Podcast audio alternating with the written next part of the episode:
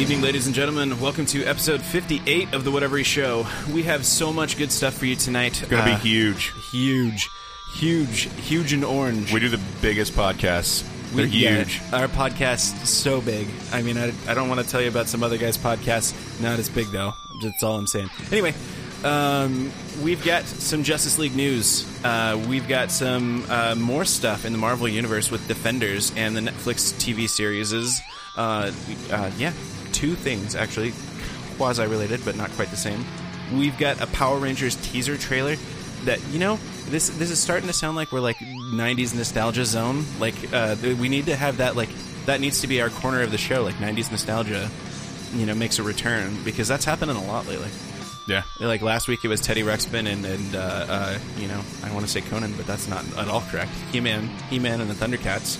Um, yeah this week it's power rangers we've got a rogue one trailer The another trailer. trailer which is so good spoilers like but it's so good um, and we've got a whole bunch of TV news in the CW verse, uh, Supergirl, The Flash, Arrow, and we're saving Legends for a little bit later. All right, stick around.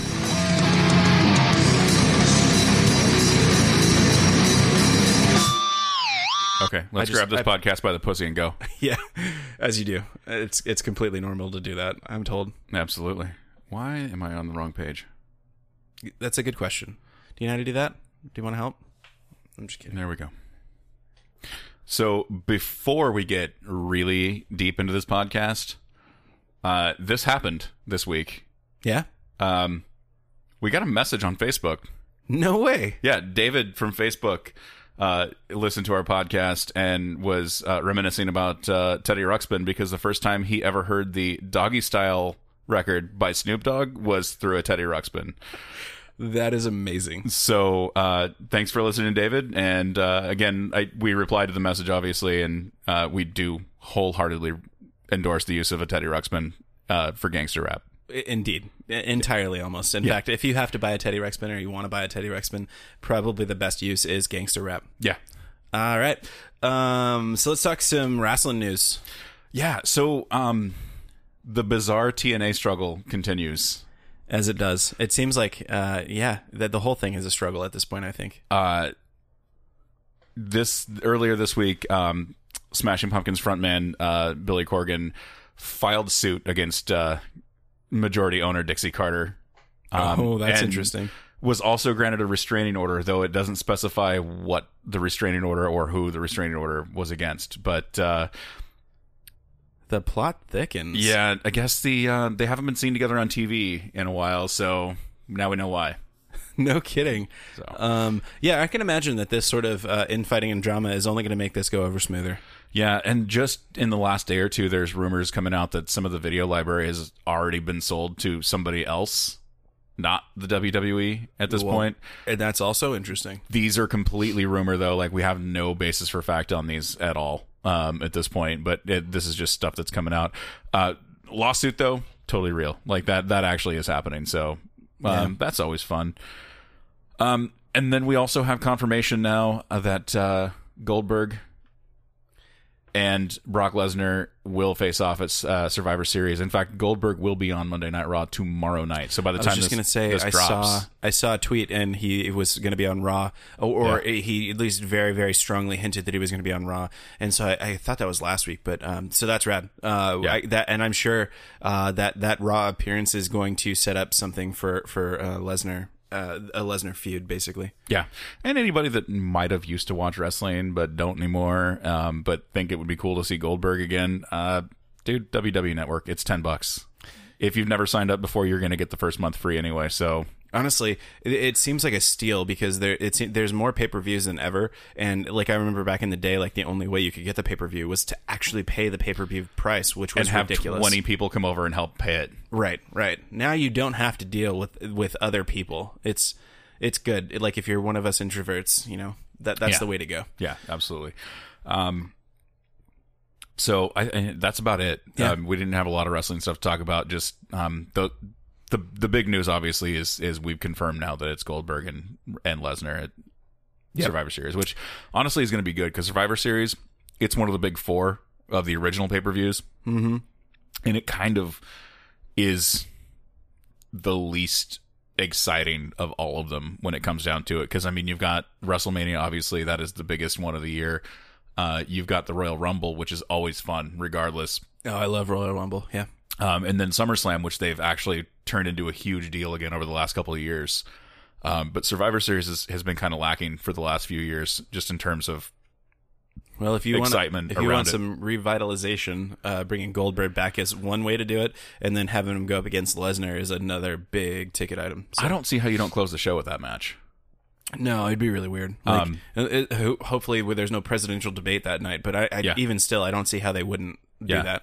No, well, I think Survivor Series will be post election, so I think we'll be all right. Yeah. Um, oh, one more piece of news. I, I almost forgot about this. Uh, the next pay per view from the Raw brand, Hell in the Cell, which is actually not next week as we thought it was. It's actually going to be on the 30th.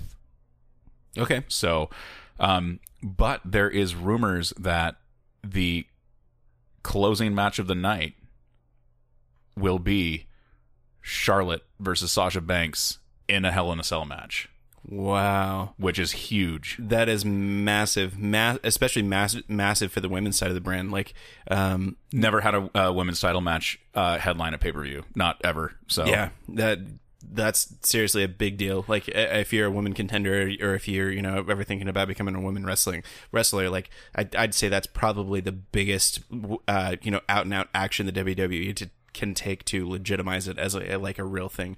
Which we talked about a little bit more. I mean, obviously they they're making some big moves to make uh, the women's side, uh, um, you know, competitive and actually, you know, turning it into like the the way that they treat the men's side rather than just you know arm candy.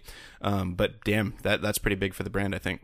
Yeah. Um, the struggle they're going to have is it's one of three Hell in a Cell matches Yeah, that night, and you have to be really careful when you have three of the same type match on the same card because you can't just go out and do the same thing that the last Yeah. one did. you got to keep it interesting. That's rough. With the women, that's not going to happen, obviously, because it's going to be a different different kind of match. Um, but uh, this is this is a big deal. This is a first, like I said, for um, a women's title match headline and pay per view. This is also going to be the first women's Hell in a Cell match too. That's So- pretty rad too. Um, it's gonna be fun. Um, I I got to catch up on Monday Night Raw. I'm a little bit behind on it, Yeah, but anyway, that's that's the wrestling news this week. Yeah. Uh, moving into the DC universe, uh, we've got a couple of pieces of Justice League news. Number one, shooting has wrapped for the Justice League movie. Yeah, Uh, we get this uh, via a couple of different sources, but the one that we posted is one um, from actually Momoa's Instagram, um, and and it's pretty fun. Uh, so we get Momoa. principal photography actually wrapped uh, earlier yeah, in the month, um, if not.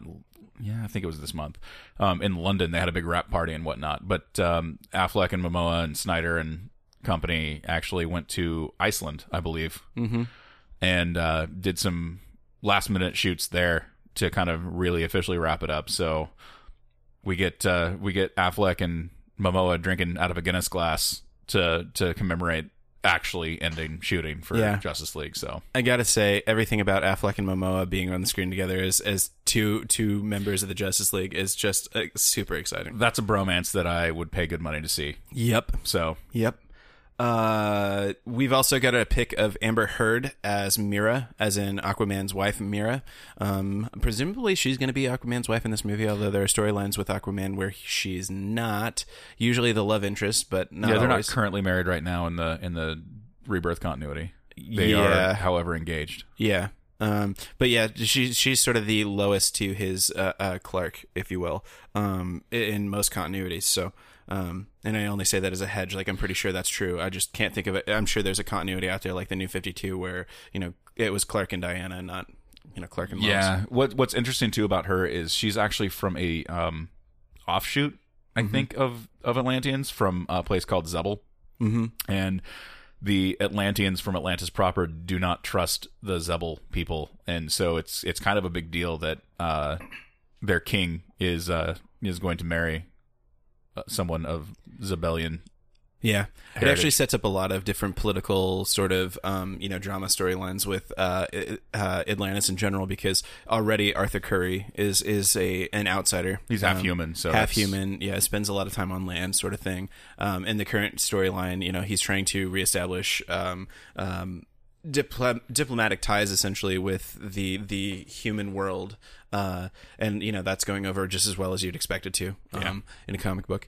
So uh, anyway th- we were talking about this uh, picture before the show launched and man it looks good. Like Yeah. uh, first off amber heard's a pretty lady but uh, the costume is really good too. Like the costuming so far is looking pretty solid for this. Um, she looks like Mera, you know, right out of the pages, even down to the headgear. Like I'm, I'm happy and impressed that they kept the headgear because I could see them throwing that out. eh, Um, you know, in much the same way we don't get the classic Thor helmet um, for most of or any of the Thor movies. I think except for maybe one brief sequence. Um, yeah, I, I'd be hard pressed to remember a specific. it's like the throne room one, but whatever. But um, they they keep they kept it, and which is cool because there's no reason for them to throw it out. Like, and even with Thor, I, I guess other than it looks dorky, um, they they don't have to throw Thor's helmet out, but. Uh, this one does not. This one looks badass, and it looks right out of the comic book. So, um, you know, the same complaint as always, though. It, it's it's a little it's a little underexposed, if you ask me. Like they they should just they don't have to go full on, you know, primary colors like comic books. Um, but I do think if they brighten it up just a little bit, it makes a big difference. Even like seeing Wonder Woman in in the Wonder Woman movie trailer compared to her in the uh, Batman versus Superman movie, like the difference in color makes a huge difference in how that suit looks. So I think if they brought this one up a little bit too, it it it'd pop. You know, it had a little panache, so Yeah. to speak. Yeah, for sure. Uh, I'm excited. Um, Justice League. I mean, there's a lot of things that went wrong with uh, Batman versus Superman, and I'm not saying that Justice League is going to be immune to those same failings. Um, but I still am chomping at the bit to see Affleck as Batman again. Um, absolutely want to see Momoa as Aquaman. Dude uh, i'm so excited for that like we uh, another thing i was saying before the movie or before the show um, this is i think finally going to put to get bed all of those uh, complaints that aquaman's useless rumors Yeah. uh, um, because there's just no way you put Momoa on screen and have him be portrayed as weak, you know, like uh, as a as a hanger on, so to speak, of the rest of the Justice League. Like he's he's a straight badass. I mean, even if all he could do was talk to fish, um, it would still be badass because it's Momoa doing it. So Yeah, it's, it's fucking Ronon, dude. yeah, Ronon Dex. I Yeah. mean, th- there's no way it, it it's got to be good. Yeah. Um, and yeah, I, I I'm actually now a lot more optimistic. I think about this series of movies because I think they're finally moving the right people in in charge to to you know take the uh, properties in a in a good direction. Yeah. You know, just having um, oh god, why can't I think of his name? Geoff Johns. Just having Geoff Johns as head of create DC Creative, or I think he's actually like president now, president of the DC the- Cinematic or something. Uh, yeah. He, he, he runs like everything. I think. yeah At this point. short of it is he's a big fucking deal and like there's nothing about any of these movies that's not crossing his desk and getting signed off on and he's sort of a proven known quantity in the dc universe and i mean he's got haters too like there are definitely people who don't like sure. loeb's work or uh, not loeb uh, johns's work but we both do so uh, and, I'm, I'm excited And I don't it. think you can argue the um, success of the things that he's done, especially with properties like the Green Lantern. Yeah. With properties like even Aquaman at the beginning of the New Fifty Two, um, Rebirth, DC Rebirth, number one, uh, one of the best selling comic books yeah in the last fifteen years, and it's fucking amazing. So it, it was super good um haters gonna hate, but Geoff Johns is gonna write stuff that people want to read. So Yep. I mean, certainly going to have complaints, but he, he sells books, and I'm I'm pretty sure he's going to put asses in seats. So And can we ask more than that of somebody in the comic book industry at this point? Like, comic books are a medium that could very easily die yeah, because of the advent of digital and everything else. Um, and what we want to have happen is for somebody to come in and write stories that people do want to buy. I mean, I I, I went to the comic shop today yeah, um, and dropped a few bucks on. we'll we'll put a picture. Yeah. We'll put a picture in the show notes so you can you can see what I bought today. Matt hasn't picked up his books in a little while. Let's just It's say. actually only been like three months. yeah. There was a lot of books though. Th- three months in the rebirth timeline. It was what like uh, I don't know, seventy that three hundred issues or something. Yeah, it's Yeah. weird. Um, the two specifically that I picked up today were the Flash and the Hal Jordan and the Green Lantern Corps, and um, they're both bi-weekly books. So I had like Lots. Yeah, I Yeah. had eight issues of the Flash and seven issues of Hal Jordan, and uh, I wasn't disappointed. I also um, finally got my copy of Titans Rebirth. Nice. Um, it is a second printing, but I'm not going to complain because it, I enjoyed that book a lot, and I just I like having it.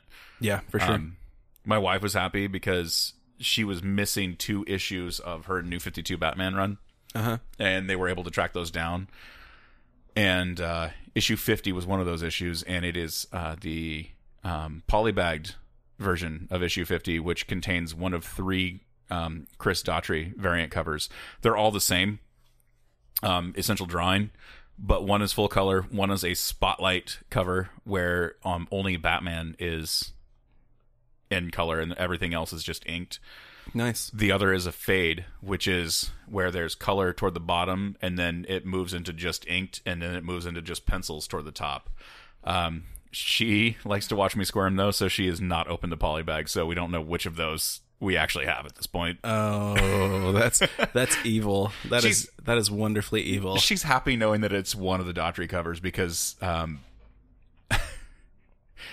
coming out time, I'm actually kind of a big Daughtry mark. Like I didn't like American Idol, but I watched it when he was on because I thought he was really fucking good. And even though his first record was super overproduced because it was That's what I was just gonna say. Like, I, I haven't listened to anything since the first record. My wife really liked it, so she bought it. Yeah. But to me, it sounded incredibly like overproduced, mainstream. Like, it, not not quite Nickelback levels of bad, but like the same sort of generic. Uh, and what which was disappointing because if you go back to Daughtry's uh, uh, like Absent Element, which came out uh, before American Idol fame, that was Daughtry's band, and it's actually really good. Like, he's he's super talented. Yeah. And the the thing that I like about it and the reason why I'm such a big mark for him is that um, it's not so much because I expect the the production that he got from that record because he was basically a creation of media at that point in time, Oh, yeah, even yeah. though he had talent going into it and whatnot. But when you sign for American Idol and they're like, "Hey, we're going to give you this record contract, even though you didn't win," you don't get a lot of creative control in that situation. You basically kind of go in and you you do your songs and whatnot.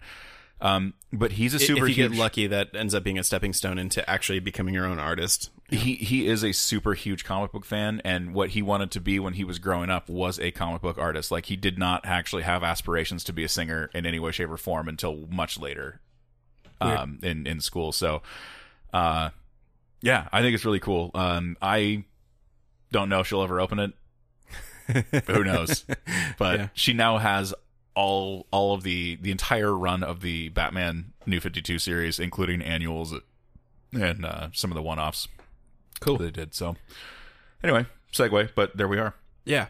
Um, Let's, let's, talk Smallville. Yeah, let's do that. Uh, so Smallville is on its 15 year anniversary. Debuted, debuted 15 years ago today. A show uh, near and dear to our hearts, or at least most of it. Um, and I've watched it all. uh, we're posting a Reddit thread which uh, talks about. Um, well, I more meant most of it because some of it's absolute garbage, but um, we're we're posting a Reddit thread in here because there's a lot of good comments and a lot of good Smallville talk. So if if you too like our uh, like us uh, really enjoyed the show or or want to reminisce a little about the show, it's there. And if nothing else, you can think. I I think one commenter said something along the lines of. Um, we can kind of thank Smallville for the whole uh, DC universe that we're getting in the CW right now. So Supergirl, uh, Arrow, The Flash, and of course Legends of Tomorrow. And they're really not wrong. I mean, it doesn't come directly from that, but the success of Smallville is really what propelled and made those things uh, possibilities. Um, we definitely got a different Green Arrow than probably was originally planned because I think originally the Hartley uh, Green Arrow was going to get a spinoff, and then they shit canned that in favor of. Um, uh, The Stephen Amell version. yeah, the Stephen Amell version because you know, quite frankly, I think that the the Hartley version probably wouldn't have fared as well because it's just you know a different time, and that was especially when DC was like everything has to be dark and gritty, everything. I really enjoyed the Hartley Green Arrow character. Yeah. uh, from Smallville. Uh, you know, and here's the thing: even though the first couple seasons are pretty episodic, Yeah. monster of the week kind of thing, they're less cringy to me than season eight's portrayal of Doomsday. Yeah, Um, but uh, then what happened was really weird. Um, so that that season eight was kind of complete shit in my book. There was a couple standout episodes uh, that happened in it, but for the most part, I hated hated the Doomsday character in it. Just couldn't stand it. Um, I don't think Doomsday's a character you can do on TV, so I don't think they should have tried. That's one of the things that's sort of interesting to Smallville about me. Or if if I were going to complain about anything, it's that like basically, um, they did all of the things that they should have done with Superman. They just never wanted to put on the tights. Um, so like you got all of the big villains. You got you know uh, um, some Lois and Clark stuff in there. Not much, ob- obviously, um, but that definitely towards the end of the show became a thing. Um, he was even reporting for the Daily Planet, like in all but name, essentially, all but costume. Really, he was acting as Superman by that point. Um, I guess just because he couldn't fly, that you know. So that that's I think one of my complaints about the series as a whole. Like um, they, they made themselves an arbitrary rule, which was the no flights, no tights. Right. And then the, they went way past the limit of when that made sense, and, and they maybe should have dropped it. If you were talking a seven season run of a show, which is a good healthy run, Yeah. I can see that. But the show went ten seasons, so Yep. um, but it did kind of. I like the payoff at the end of the of the series. Oh series. yeah. I mean, don't get me wrong. That's pretty huge when you put ten years into a show. Yeah, my note the what I noticed though the most about the show is following season eight, the show took a different direction. We got um, Zod as a regular character, as portrayed by Callum Blue, which was awesome. I liked his portrayal of Zod. I don't know if you've seen these seasons yet, but I haven't, but I do know Callum Blue, and he's awesome. yeah, one of the big things that happened in season nine is that Tom Welling got um, an executive producer role. Mm-hmm. Uh, so that changed uh, the direction of the show a little bit. Um, some other people got well, no, and then season ten he became the sole executive producer. Mm-hmm. Um, and then a couple people that you wouldn't normally have seen get directing credits got directing. Hartley directed one of the episodes in season ten, and it was actually a really good episode. Um, so I I really enjoyed that. He started uh, Welling started directing episodes, I think, in season nine as well. Um, and those were solid episodes. Like I think the dude's super talented. I just he kind of fell off after Smallville, but I think that was by choice more than anything. Yeah, I kind of see that too. Like, w- well, you know, it's probably a little bit of both because it's kind of hard to go from a character where you've had a ten year run like that and successfully transition right away. Right. Um, what you've seen a lot of characters. There's a lot of actors that have done it. Um, and I, and I don't think we can exclude Tom from that at all. I mean, but by you know maybe not by Hollywood standards, but he's still a pretty young guy. Like I think he's not not even forty yet. Um, He's he's Like- actually he is forty. Oh, he is. He just he must have like just turned forty then. But we're only five years out, I think, or something like that from Smallville. So, um, you know, if he wants to make a comeback or do something different, I'm sure he could. Well, I think he was smart with his money too. He got married and is probably enjoying not doing something that he did for. I mean, as much as he he had success doing that for ten years, it's just kind of one of those things. And he, plus, by the end of the run, he was getting like three paychecks for some episodes because he was getting paid to act in it, he was getting paid to direct it, and he mm-hmm. was getting the executive producer paycheck as well. So yeah, and you know, I, I I wouldn't say I blame him if he did decide, you know, like I've, I've got enough money, I don't really have to work anymore because you know, like even if you do like your job, when it comes down to it, work is work. Like, Yeah. um, it, you can have a fun job, but you know, some days you just don't want to, If and you- when you have a job, that's not really an option. if you've given yourself the opportunity that you only have to do stuff that you think would be fun and creative to do, Yeah.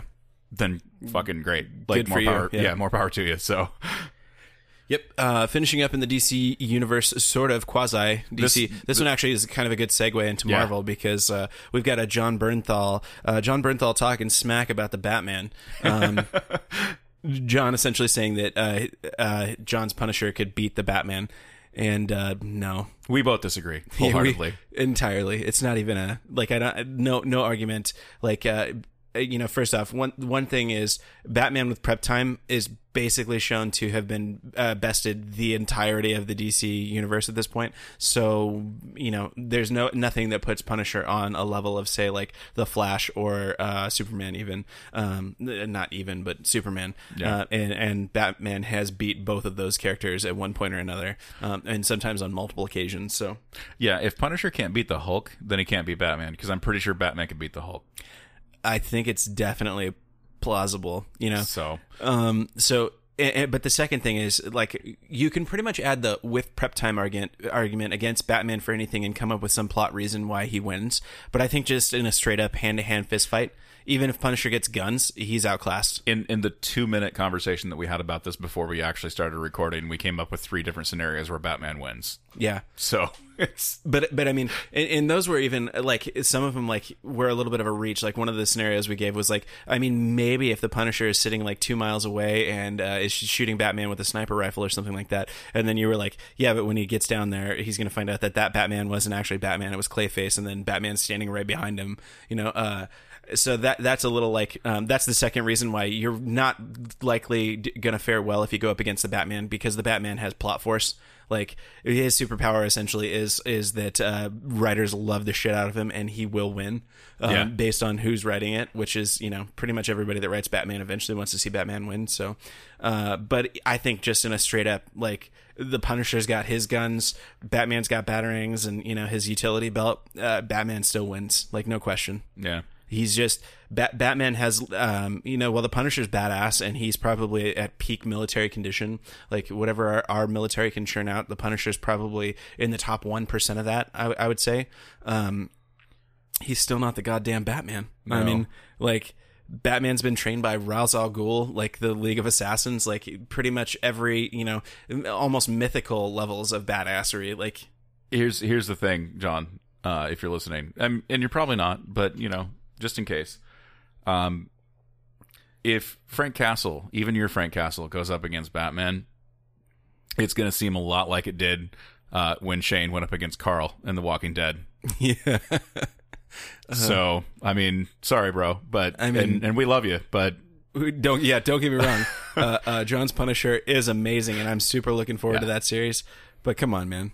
Yeah, like you can hype your character don't get me wrong but let's be real. Yeah, let's don't- real jon. I mean, I would have believed it if you were like, yeah, he could beat Superman. maybe but you just don't take on the batman. And even like jon fought uh, uh jon bernthal versus daredevil. Uh he didn't fare so great. Like uh, he, Yeah. he did come out on top on a couple of occasions, but when when when the chips were down, I think Daredevil got the best of him. Yeah, and Yeah. Batman can see, motherfucker. So Yeah, and and as cool as Daredevil is, he's no Batman. Like I'm just saying, like there there are a few characters that if you if you put him against Batman, I will not bet on Batman. And even then, if you put like even putting Superman against Batman, which is the argument that always happens, and I think you know realistically, if Superman decided that he had no morals, he could just throw a rock at Batman from space and kill him before Batman ever knows what's happening. yeah, Even still, kind of depends on the writer. So if Batman was absolutely or Superman was absolutely like morally bankrupt, I think there's a lot of things that could happen before I the mean- killing too. Um, just think of all the things Superman could do to torture Batman. It's it's no Using his heat vision to heat up his spoon when Alfred's trying to serve him vichyssoise again. uh, you know, Superman just recently in a storyline we just read, uh, uh, actually fucking moved shit around in the Earth's core. Um, Yeah. like just just that alone, Superman is is basically godlike. You know what he could do? He could knock the Earth off of its axis and you know cause Batman's cave to flood, uh, or some shit like that through global he could warming. basically Like, destroy the entire planet. Just be like, Batman was in there. I beat him. I won, bitches. Yeah. yeah. um, th- that is of course a completely morally bankrupt Superman, which you know that that's the main reason why I, I give it to Batman a lot of the times because Batman will definitely go further than Clark. I have to believe that amoral Superman has some fun with the whole thing, though. Oh yeah, I mean, you know what? So this is how I beat the Batman, and he's going to be telling this off world, like on Oa or something like that, because what he'll do is he'll pick up the entire planet or you know formerly planet of Pluto and just throw it right at the Earth, like the end.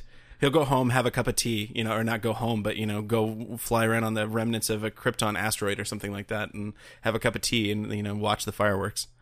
yeah, I don't think he'd go all the way back to Krypton's solar system though, because you know, Yeah, red Red red, Sun. sun. Yeah. Yeah. it was a reach.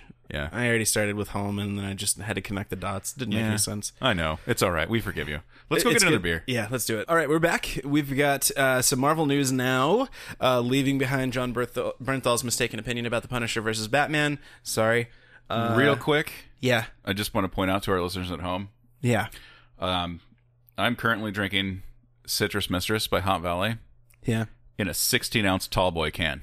We we covered this on the show before, and and the theory here is that uh, Hop Valley was recently bought by Miller Coors, and and maybe we can thank them for the 16 ounce the the, the tall boy. I don't know. Yeah. I mean, wouldn't But- that be weird if if that that we actually got something good out of this instead? And I know you guys are all well. They got bought by Coors, and you shouldn't drink it. But I mean, we kind of were. uh, well, here's the thing. They're still not fucking InBev. Yeah, it's true. And that's kind of my, my that's kind of my big thing. Like once we've defeated the monster that is InBev, then I'll set my sights on Coors or whatever. Until but, then, the enemy of my enemy. Yeah, yeah. yeah. Um, you know, I really like this beer. And don't I had- get me wrong, there's a lot of beer that I really like that got bought by InBev too that I just don't drink. But Elysian, dude. I, I really like Elysian. I know, and it's fall right now, and they have like pumpkin everything. Their their fall their fall packs are good, but the Bifrost the Bifrost is my jam. Bifrost is super good. Yeah. Um you know, I don't know. I, I had one of those before before too, and, and I did not noticeably. I you know, there's nothing noticeably worse about it. So it's not all of a sudden like they've gone to complete shit. And maybe they'll save that until it's a year or two in, or maybe they're already making it out of baby souls or something like that, and that's what's maintaining the flavor now. Obviously, Obviously, um, but either way, it seems to have worked out so far. yeah, All right, All so right. let's talk Marvel. yeah. We can we can do that now. I'm done ranting about beer. Yeah. Um, Kevin Feige. Feige? Feige. Fuck, every time. Kevin Feige. Um, I mean, he should really do us a favor and just change his name so it sounds the way it's spelled. Yeah, Um, Kevin Feige teases the Defenders in Infinity War. yeah. So this article actually goes into detail about um not super detail again, but more vagueness, more confirmation though about um the reason why um Infinity War is no longer parts one and two. It is Infinity War and then the as yet untitled Avengers four because they are completely separate stories. though still connected as the rest of the uh, Marvel Cinematic Universe is. Um, but he also um, made a really vague comment when asked about any of the Netflix uh, properties possibly crossing over into it. Um, and yeah, just read the article because it's it's kind of. It, it's like again, it's super vague, but it does give us hope that we could see this at some point. It just usually when there's no hope, they shut that shit down. Like, Yeah. like there's no reason for you to be hoping for the next uh, six months to a year while we've continued to produce the movie and whatever, and then have you be all butthurt because you find out, you know, a week before the movie's going to come out that your your favorite stars aren't in it.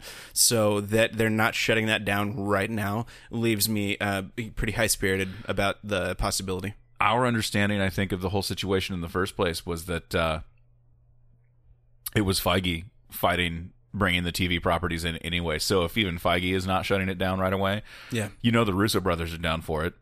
You know Jeph Loeb's down for it. You know, one of the things they got to be thinking about too is Infinity War has to be uh, just nothing short of epic. Like th- at this point, that with Civil War, like they've they've done Civil War on the screen now, which is another you know just gigantic story. And, and you know, one of the complaints being it didn't feature enough characters.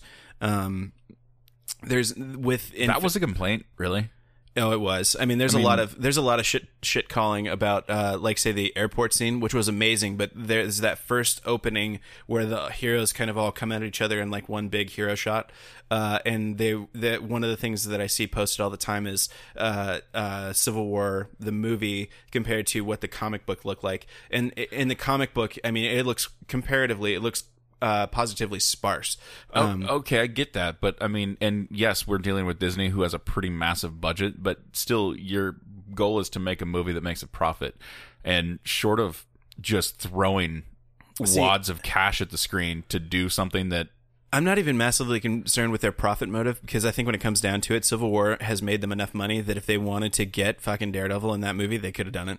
Like, and Yeah. they wouldn't have even taken a hit from it. Like comparative to somebody like Robert Downey Jr. putting uh, fucking uh, Charlie Cox in it is a dime. I don't- know, drop in the bucket. I don't disagree at all, but, But I, I think, think one that- of the one of the things that we both agreed on about that particular movie was that all the characters that were in it, and there was quite a few of them, every single character made sense. You see, that's where you beat me to the punch. And I was just going to say the reason I think that they don't go with these massively huge casts is because the movies get just get crowded. Like you've only got, you know, even even with something like BVS, which most people's complaint was it ran too long. Um, you've only got like a good two and a half hours to tell a movie or to tell a story these days. And if you're gonna put like literally thirty different characters in it, that's really fucking I, rough. I think the tease that they did for the uh, the Justice League in in B- BVS was even too much. I think that's something that they should have saved for a stinger at the end of the movie, um, post credits, oh yeah, definitely. instead of See, like actually that- throwing that's it another, in the middle of the movie. that's another pure story choice. Like there's Yeah. th- there's not a monetary concern there. That's a pure story choice, and I totally agree. So with this one, I think if they're going to do something like that in Infinity War, that I mean, first off, I have a lot of faith in the Russo brothers at this point, and they're juggling larger and larger casts. Um, but man, it's going to be hard. Like Well- especially if they're going to put all these characters in it. Here's the thing. Baron Zemo. I really like the way they treated his character, and you didn't really know Baron Zemo was Baron Zemo throughout the movie. And I like that. Um, with the Infinity War, we already know that Thanos Is Thanos? Yeah, like that's the other thing. You, you got a big payoff coming So, for that. We've been building that from you- Thanos. you do have to write that story. 2012.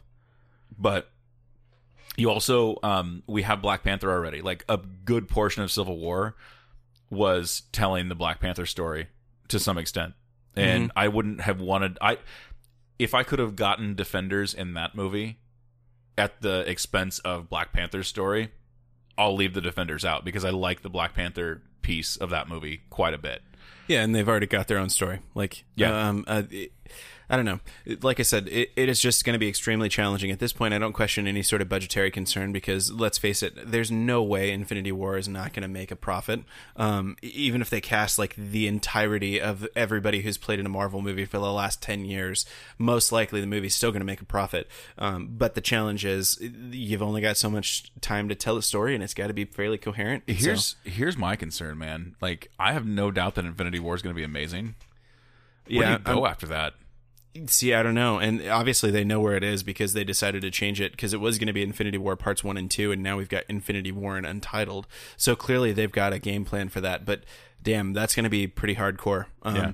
I, I think if I were going to do it, I would use Infinity War is not quite a reset, but a sort of like a, uh, uh, we've been telling these increasingly large stories, and so let's bring it down a notch for a couple of movies, and then you know build back up And then Marvel kind of does that anyway. Like it, even in the comic books, you kind of have these uh, hills and valleys as far as like Yeah. gigantic world-ending, galaxy-wide threats, and uh, you know more local, you know Spider-Man level stories. Um, so. Yeah, that's probably what I do, but I'm I'm usually wrong, so we'll see. One of the things I, I was pleasantly surprised about though, though was like everybody at the beginning, at the onset of the whole thing, as soon as people realized that Marvel was doing these movies in phases, and that presumably that each phase would end kind of with a big Avengers type movie. Yeah. Although Phase Two technically ended with Ant Man, which is weird. But, Odd, but yeah, but yeah, we'll we'll forgive them. Um, people were like, man, if they if they get to a point where they can do Civil War as an Avengers movie, that would be badass. And not only did we get to that point, but they didn't even make it an Avengers movie. That was like, here, we'll just here you go, Captain America. You have the story for your movie because we got something bigger planned for the next Avengers movie. And I'm like, Yeah, that, um, for, man, we're just getting to a really gigantically epic, epic place in in the Marvel universe right now. So, um, yeah, I don't know. It's gonna be fucking hard to go back. I just- I mean, I guess they could go with something like Galactus, or, I don't know. I, I fear like Alexander the Great that things are going to come to a screeching halt at some point. Like these movies are just going to fall off the rails and people are going to get tired of them or, or whatever. I mean, I'm not tired of, of the movies themselves. I I think they've been quality movies and everything, but how long does the world at large entertain the the costume superhero superhero movie? Yeah, I'm I'm wondering about that too. But so far, it seems like we're still going strong. Like it seems to me now, uh, people have a lot less tolerable toler um, tolerability for bullshit. Like um, the movies that are coming out these days, I think have to be stronger because that's how you grab attention these days. If you're not doing a really well done superhero movie at this point. You get shit canned really fast, like a Green Lantern. If Green Ham- Green Lantern had come out like maybe you know say five or six years before it did, it might have fared a lot better than it actually did. But by that point, we've already got such good examples of how to do a superhero movie very well that people aren't satiated simply by you know capes and tights. Yeah. So um, it- yeah, I think that's the thing. Like they just got to keep figuring out how to tell stories well, and, and I, I don't think it necessarily has to correlate to scale. Um, you know, like a, you know, galaxy wide Thanos, you know, sort of events. But uh, I, as long as they can keep telling the mo- the stories well and making good movies, I think we're probably okay. You know, because even something like a Luke Cage or a Daredevil um, is quite different tonally uh, um, and, and in feel from what we're getting in the Marvel Cinematic Universe and, and in, in the best way. And there's a lot of opportunity to do those types of things in movies. So I I definitely see a future for the Netflix franchises for sure because Oh, yeah. they're so fucking good as far as like the quality. Um, even though the star power isn't necessarily like way out there, although they landed a big win with uh, Rosario Dawson because she's fucking awesome in all of those. But everybody else is kind of a relative unknown in terms of superstardom. Um, I mean, the uh, what's her name from Daredevil? Obviously, she was in um, uh, True Blood. People knew her from that, but I mean, one TV property, the other. So Yeah. it, not exactly like a huge household name or anything like that. Yeah. Um, but definitely, you know, that's I think kind of true for those those a lot of the times. Like I recognize a lot of the actors and actresses from the Netflix properties, but they're not immediately like name recognizable in a lot of cases. Um, and I really kind of think that's the way to go. Like Theo Rossi. I mean, he was he's kind of the big get for Luke Cage. See, I and, think, and the thing, the, the only reason I knew him is because I was a big fan, or am a big fan of Sons of Anarchy, which someday I'll finish. Promise, folks. Um, yeah, because you won't look at Shades the same uh, once you finish Sons of Anarchy. I'm, I promise you that. th- okay, that'll be interesting. um, so yeah, I, I just there's um, yeah, there's there's a lot of opportunity to make good movies here, and as long as Marvel can keep doing that, we're you know I'm on board, and I think a lot of other people will agree with me on that. Yeah. it's just that our our bar for bullshit um, superhero movies is getting higher and higher. I think so. i- The only thing that's getting more challenging here is they got to figure out how to press the right buttons uh, more uniformly, and you know for Marvel that's probably no problem. If I were No. DC, I'd be a little bit more nervous because uh, DC is really suffering from that bar raising, if you will. Um, like any good pitcher in baseball, they need to settle into a good rhythm, and once they do that, they'll be good to go for eight nine innings. But we haven't seen them do it yet, so we'll have to we'll have to get there. Um, but we did mention Netflix uh, a few times throughout this, and that's probably a good time to mention that Jeph Loeb has um, basically uh, given another cryptic answer as far as if we'll see any of the um, Netflix crossover with Agents of Shield and whatnot. Um, to which he replied, "Stay tuned." Yeah, which is a a um non like that that that again is a you know like he could just shut that down right now if there was no you know no smoke to that fire. But i think more than likely we're going to get some sort of hint or crossover towards that. And that'll be really interesting to see how they do because agents is massively different i think than than all of the netflix properties so far. Um but you know that that's even true for the comic books and they managed to work that in there fairly, I think well it's so easier to bring some of the Shield characters over to the Netflix universe than it is to bring some of the Netflix characters into Shield. From a storytelling standpoint, i think you're probably right from a practical standpoint, when it comes to shooting schedules, I think it's probably easier to bring Netflix guys onto the ABC set because those shows all film at the same time and they drop 13 episodes and they're they're good to go for a year sometimes. And so I think maybe the availability of the actors might be a little bit more um, Yeah, I the other the other thing that I would be kind of curious about how they're you know just in general like storytelling wise how they're going to pull it off. Um, I, I was a little reticent about that, but then we've got a character like Ghost Rider coming in, and and this season so far is changing again the tone of what Shield is.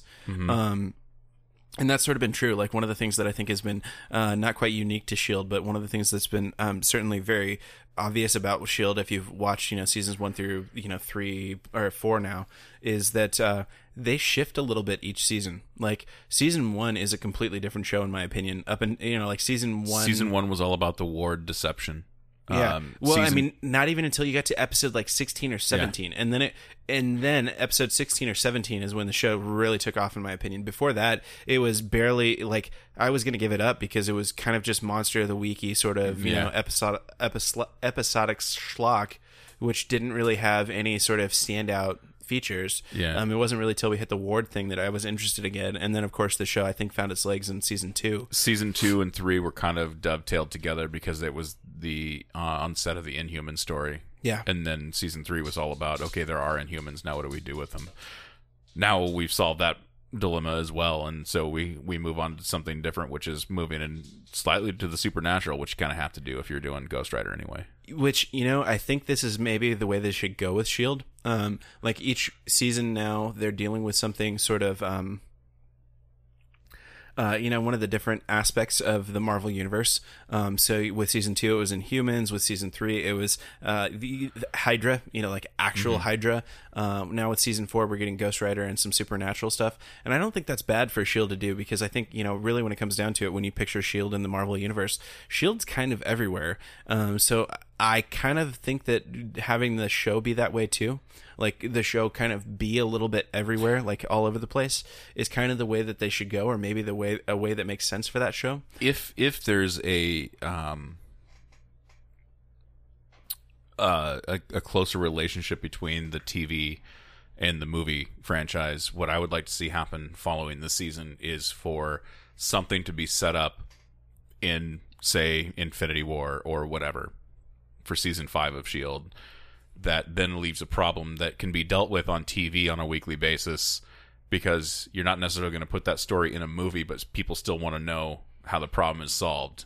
See, and that's one of the things I think they're actually doing uh, uh, not terribly with um, this this season so far, talking about the Registration Act. Right. They've they've mentioned the Accords a few times. Yeah, So yeah. Oh, that's the wrong one. That that's the the property which Marvel shall not name now, isn't it? The Mutant Registration Act. Right. I, I of course meant the the uh, Sokovian Accords. So, yeah. So anyway, um, Jeph Loeb teases Netflix and uh, Shield crossover. Should be amazing if they do it. yeah, absolutely. You ready to jump into the Wayback Machine? Let's let's do it. We got Um, we got actually two semi retro trailers coming out.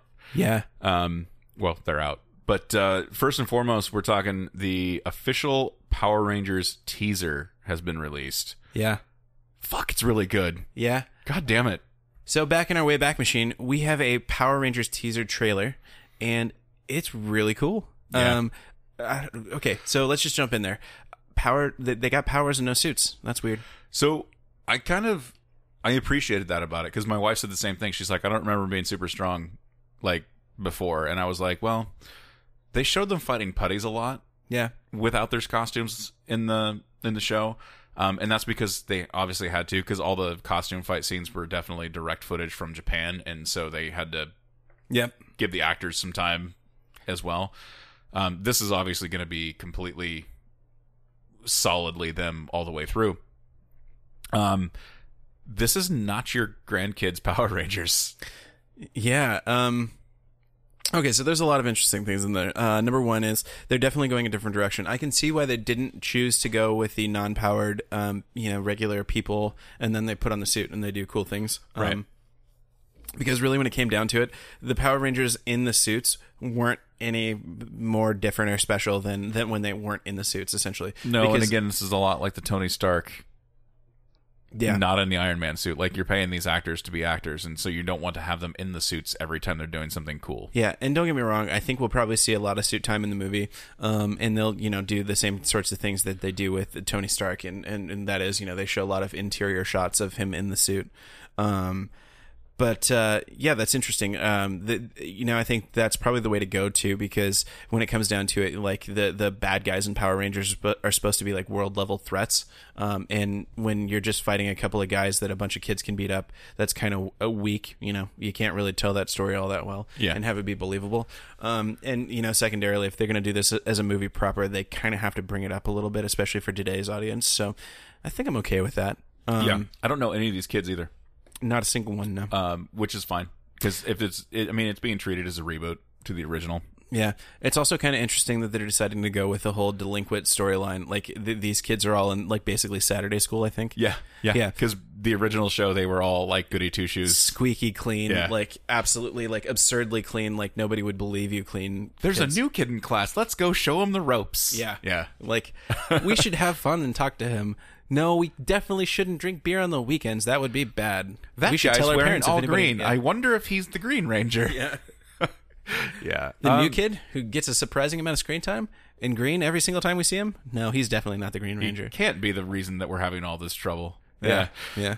Um, no, I'm I'm actually really excited about this. The one thing that I didn't like about it is the the, the jump scene at the ravine, um, and that's just because it doesn't look like it's very. I, I hope they the clean effect, it up. The effect there was a little weak, I think. Yeah. Um, and that that's really the only thing. What I was thinking when I was watching it was, you know, that's weird. Like, Yeah. I'm I'm still trying to adjust a little bit to the idea Because like the one kid didn't even like move his legs in a jumping form. Like he just kind of launched. yeah.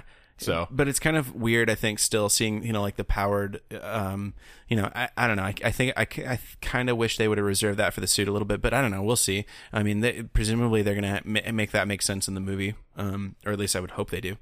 Um, and then that that that is the ultimate tease, I think, towards the end there, um, where it shows them, you know, sort of quasi powering up in the suit, and then cuts off like you know mid stroke, so to speak.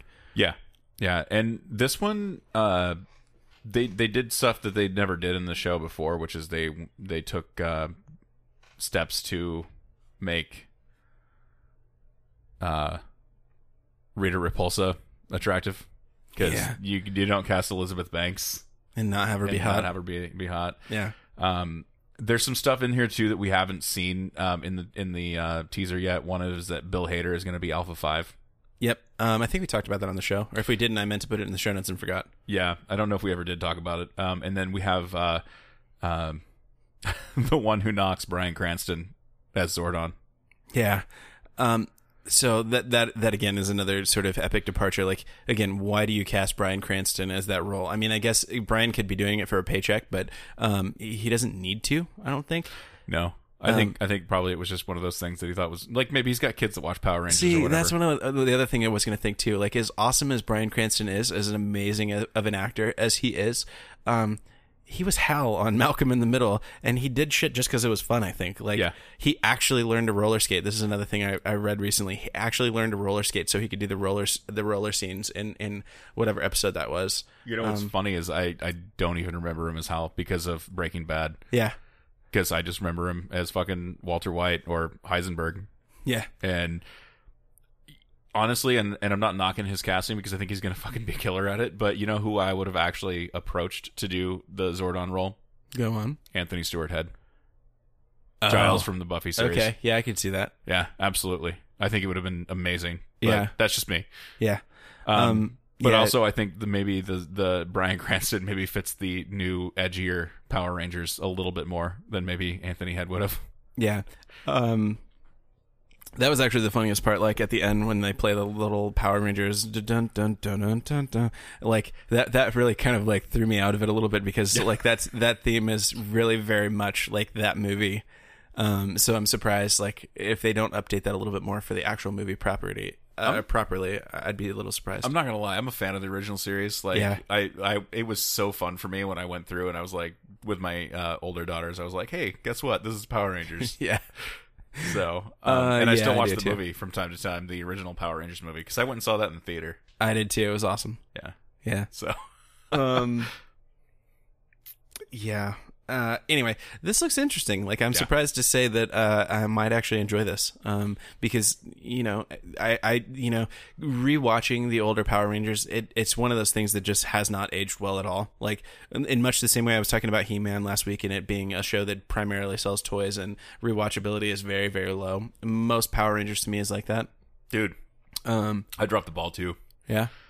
My comic shop, I went in there. mm-hmm. They did not have any any copies of He-Man Thundercats number one. They didn't even order any. not surprised So uh, I I almost had them pull the remaining five issues for me just so I had them, but then I'm like, am I actually going to get a hold of number one at this point? Like, Mm-hmm. do I? I don't I don't want the whole set minus number one. But Yeah. anyway, off the off the subject. But let's let's talk about our next stop in the Wayback Machine. yeah go and, for it And this stop is uh, a long time ago in a galaxy far, far away. Yeah. And when we say a long time ago, we mean um, Alderaan still exists.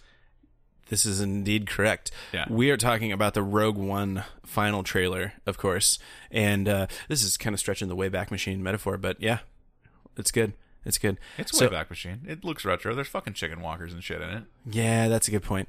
Um, uh, yeah, I guess I'd just sum this up by saying, oh my god, it looks awesome. ATST for all you fucking purists out there. They're gonna give me shit for calling it a chicken walker. Yeah, sorry. Um, so there's so much awesome in this movie. Number one, we Yeah. get finally a little bit of ide- idea about what the plot might be um, with the whole you know troubled father daughter relationship, and he works for the Empire and and probably is intri- um, I think he's indentured to the Empire probably more than anything. most likely. I think that's cor- correct. Uh, and of course, he's he's guy the guy kind of chiefly responsible for building the Death Star, and I assume that's some sort of feat of engineering because even then, it almost still doesn't make sense to me. Like projects of that scale is not like really a one man is is integral operation. He they probably they probably kind of had the idea in mind and a whole bunch of engineers couldn't figure out how to make it work and he's the guy that brought in that that tied all the pieces together. Something like that, yeah. When we say he too, we're talking about Mads Mikkelsen, of course. Yeah, which is the next point that I wanted to bring up. Mads Mikkelsen is awesome. Like, uh, I'm super looking forward to this just because he he's another actor that I that I just find amazing, and, and I don't know what it is about him, but he's he's sort of magnetic. Um, when I, when I see him on screen, I kind of know I'm in for a treat. So um, I, I don't think this movie is going to be any different in that regard. Um, the other thing I like is we get a little bit of a sense of scale in this movie, or at least from this trailer, we get a sense of scale with the Star Wars universe and uh, what the Empire is actually like. Um, even in um, the Force Awakens, the, there's a little bit of that, and you know we kind of see some scenes in the Republic. Um, you know, spoilers minutes before it's destroyed, um, and you get a, sense of like what kind of you know people the Empire is. Not the Empire, um, but you know the bad guys, the First Order The first order, yeah.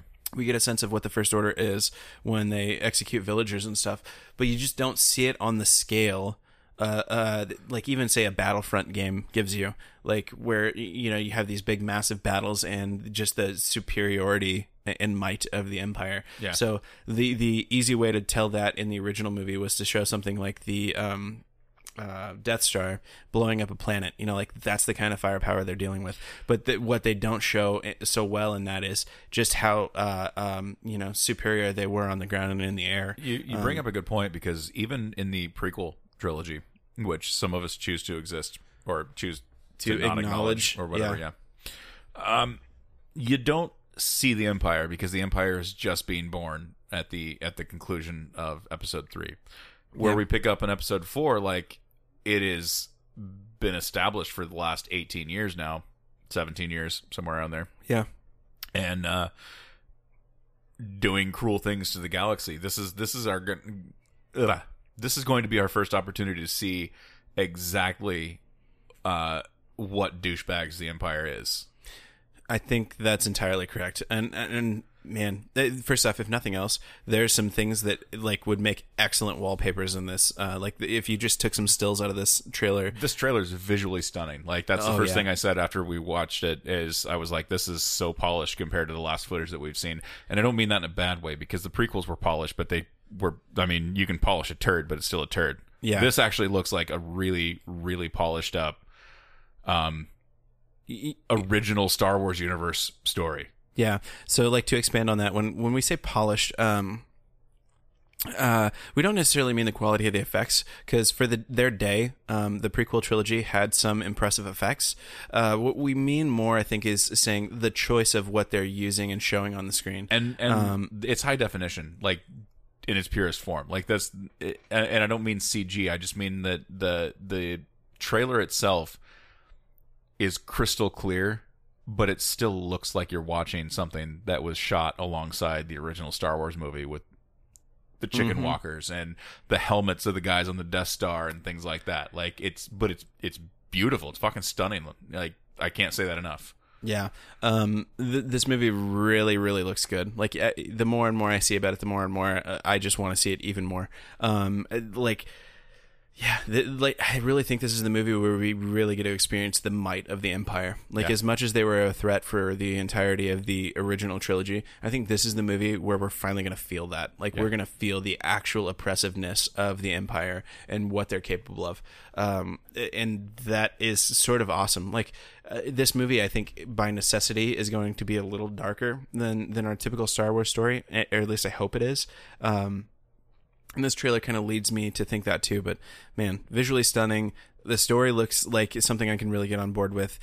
I don't know what else to say other than you know, not like I wasn't going to go see it, but I I really really wish it was out now. I uh, I have it on good authority that one of our faithful listeners is actually going to uh, make a trip up to watch it with us and, and sit down with us and give us his thoughts on the show. Wonderful. So just just uh, throwing that out there for you guys that listen. Um, you know that could be you. Yeah, yeah. we pretty much just let anybody come on. Yeah, yeah. We don't have high standards here. No. I mean, if my wife thinks you're acceptable to come into the house, then you know Yeah, that's, that's say- about all it takes. Th- thankfully, our wives don't have high standards either. Um, Yeah. All right, so let's talk some comics. We've we've been away from comics for a little bit, at least on the show. Yeah, and we're not going to talk a ton. Um, Even though, um, well, Eddie's not. I am relatively caught up now on all of the DC stuff. I think I only have a couple books to read for this last week's drop for me to be done. But um, in particular, though, we're going to talk about a six issue story arc that takes place um, across Batman, Nightwing, and Detective Comics. uh, since last we talked about comics. Yeah. Um, so I, I think this story just wrapped up not too long ago. This So week. We're not. Yeah, we're not. We're not behind, or at least not really behind. Of course, we haven't talked about these books so far. The the issue of Detective that this started in is actually, um, I think, the last issue that we didn't talk about on the on the show. Like when we were like, "Hey, we're going to talk about comics." No, we're not. yeah. Yeah, Um, so this, of course, is the Night of the Monster Men storyline. Um, and we learned pretty or- early on uh, that Hugo Strange is orchestrating these uh, basically terrors. So he's he's you know got some sort of serum um, that uh, is turning you know um, guys into monsters, these were corpses. Even they they weren't Yeah. even alive when they started. They Um, they killed themselves actually. So that's one of the the things. oh, okay, yeah, go back a little bit. Um, in one of the first Batman books, or one of the first couple, we see a guy basically ranting about something before he slits his own throat, Right. and you're kind of wondering what's up with that. Well, this is sort of the culmination uh, of where that where that was going. That's and that's what's called the slow burn. Yep. Um, so Strange, of course, has been manipulating them into doing these things like killing themselves. He turns them into the Monster Men, and when we say Monster Men, that sounds. Um, I don't know if I like the name, but we gig- we mean gigantic, you know, si- skyscraper level size um, monsters. For you know, no better accurate description. Yeah. Like not clearly anthropomorphic. Um, What what compound would make somebody grow to that proportion? You may ask. Well, we find out about midway through, or maybe even a little earlier than midway through, that one of uh, uh, Strange's trips was to South America uh, to visit somebody that we're pretty familiar with named Bane. Um, he basically used a, a venom derivative yep. uh, to create this this serum. Um, without talking too much detail on it, I mean, we can talk detail uh, till the cows come home. But what what really brings the story home to me, and and I think probably I can speak for Eddie on this too, is um, he almost didn't read the Nightwing portions of this book because he wasn't he hasn't been that impressed with the Nightwing book itself since the Rebirth storyline.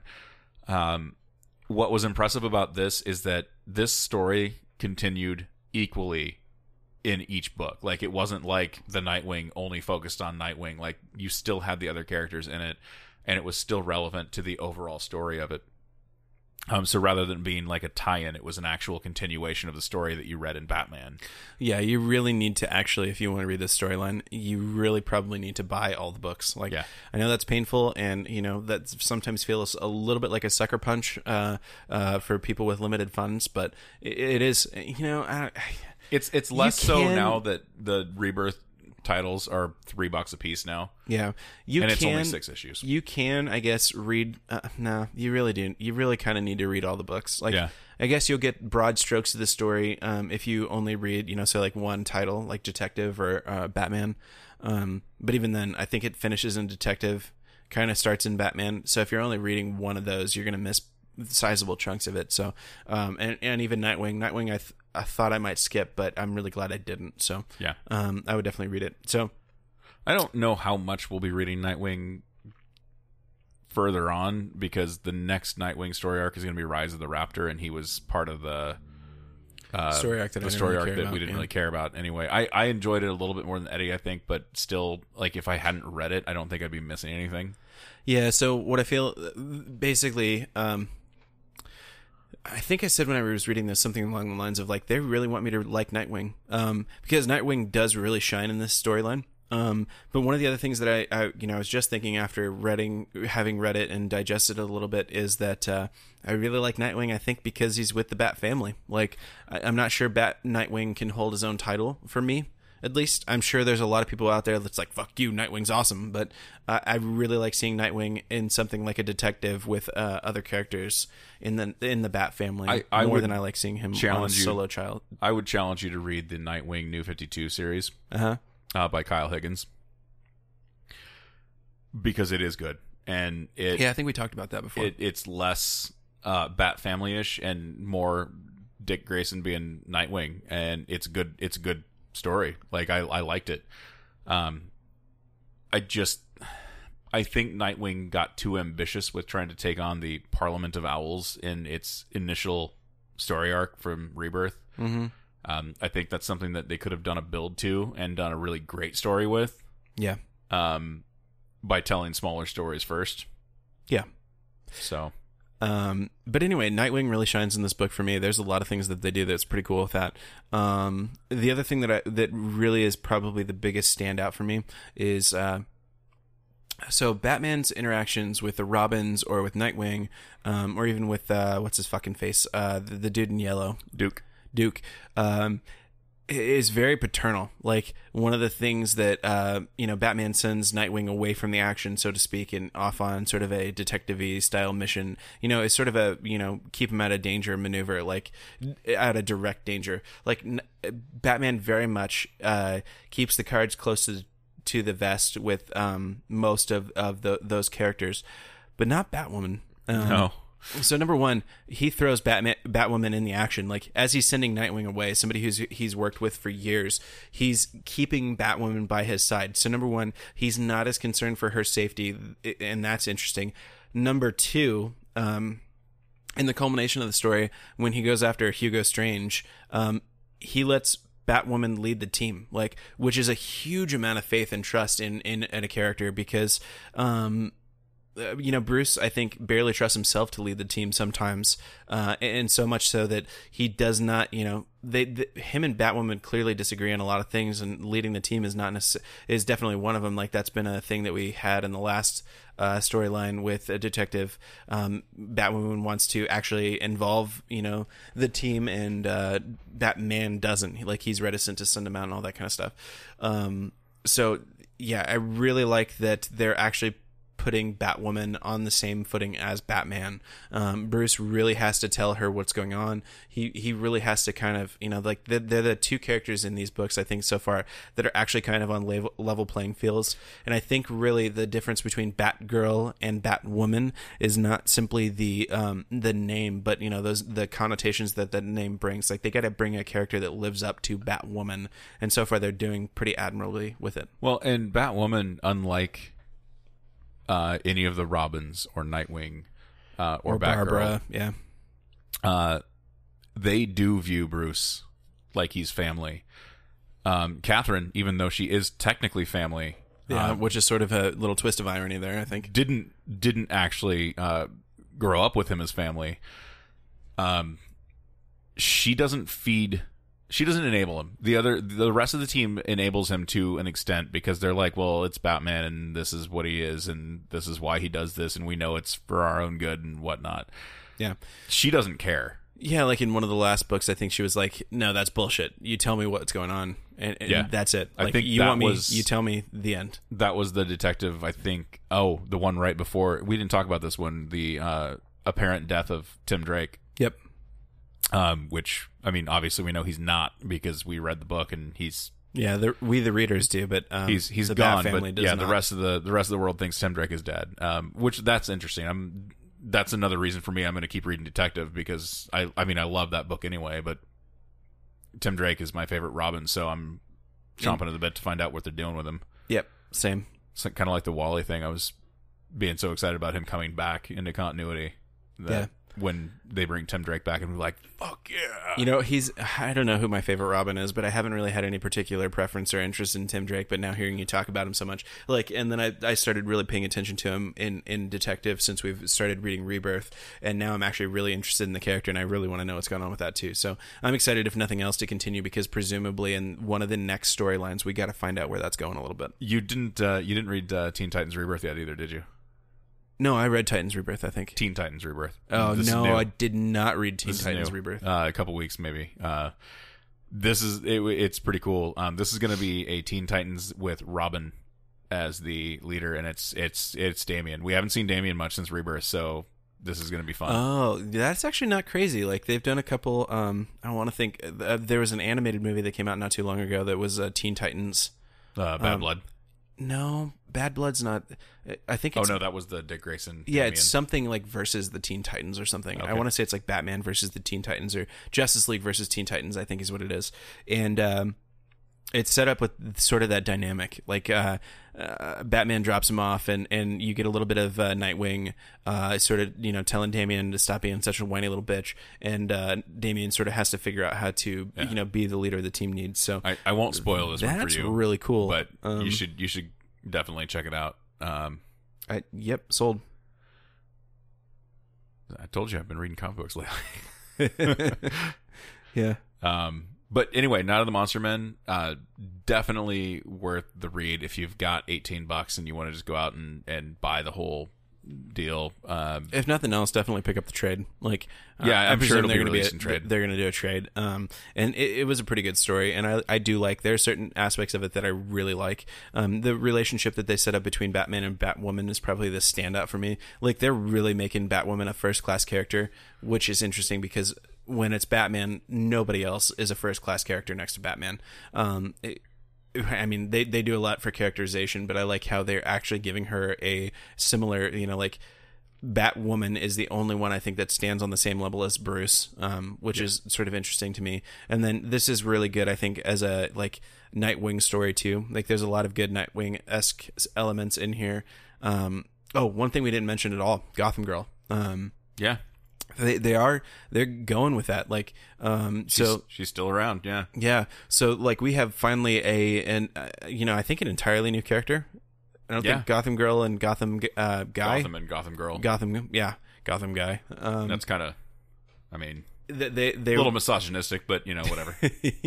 yeah, they they weren't a thing until Rebirth, um, and they're sticking around with Gotham Girl, and so far that's been pretty good. So Yeah. Um again, we're going to preach comics just just for a minute. Here's the thing.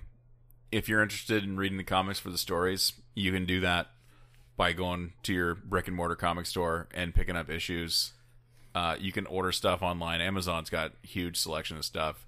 Um, If you've only got room for digital, like if you can't collect the individual issues and whatnot, you can buy comics on Kindle. Like you can order comics through DC. I'm like, sure straight to Comixology. apps. basically everybody knows about Comixology, but And- if you don't, Comixology is kind of like the premier store I think for comic books. Yeah. at least they used to be until they sold to Amazon, and then it kind of went a little shitty. Marvel. Marvel's uh, Marvel Unlimited is actually um, kind of the the top tier Oh yeah, if you if you're not it worried about ties in with the Marvel store, so you can buy current issues. Um, but then if you subscribe to Marvel Unlimited, like they've got like 20, 30 years of back issues that are all up there, and it's included with your subscription price. Yeah, for real. Like if you um are not super worried about staying uh, right up to date with comics, um Marvel Unlimited is probably the best bang for your buck. Like 10 bucks gets you so much stuff to read. So much stuff to read. Um so like if you're ever curious about Daredevil, you know, like it's all there. Like pretty much the entirety of the characters there. If you have heard us talk about Ultimate Spider-Man a lot, uh there you go. Go read it on the Unlimited app. You don't Um, you don't think we physically own every issue of comic book that we've talked about, right? I mean, like you got to do some of it is is digital. Oh, so god damn. They, would they I don't think this room is big enough. no. Um, yeah. So, uh, yeah, it- that's definitely a way to go. Again, like there's books though that I will not. I mean, I read them digitally, um, but I have to own them. Like, and that's Oh yeah. I mean that that is one of the fun parts of comics that I think I want to get back into is the sort of collector side of the, things. the picture that I sent Eddie today was just a pile. it was like 17 comic books, Yeah. just right there. Yeah. God damn. Anyway, um, so that's our comics rant for right now. We're going to talk a little bit about TV. Um, we've got all kinds of stuff going on. Actually, the CW is going hardcore back with the. We've we've sort of got the mini Justice League lineup now. Supergirl, uh, the Flash, Arrow, Legends Legends of Tomorrow. That covers your Monday through Thursday. Yeah. Um, you know, you got you got a, a nice DC superhero show to watch. e- You know, four nights of the week now, which is pretty good. You know. Honestly, there's two on Monday if you're into Gotham.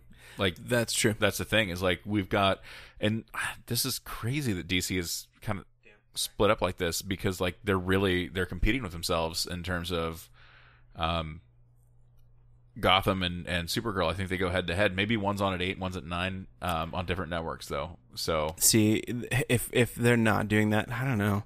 Like I'm trying to think of like I can't imagine that the audiences don't cross over si- sizably. Like if they went with a completely tonally different show that also happened to be a DC property, like I think that wouldn't be as big of a deal.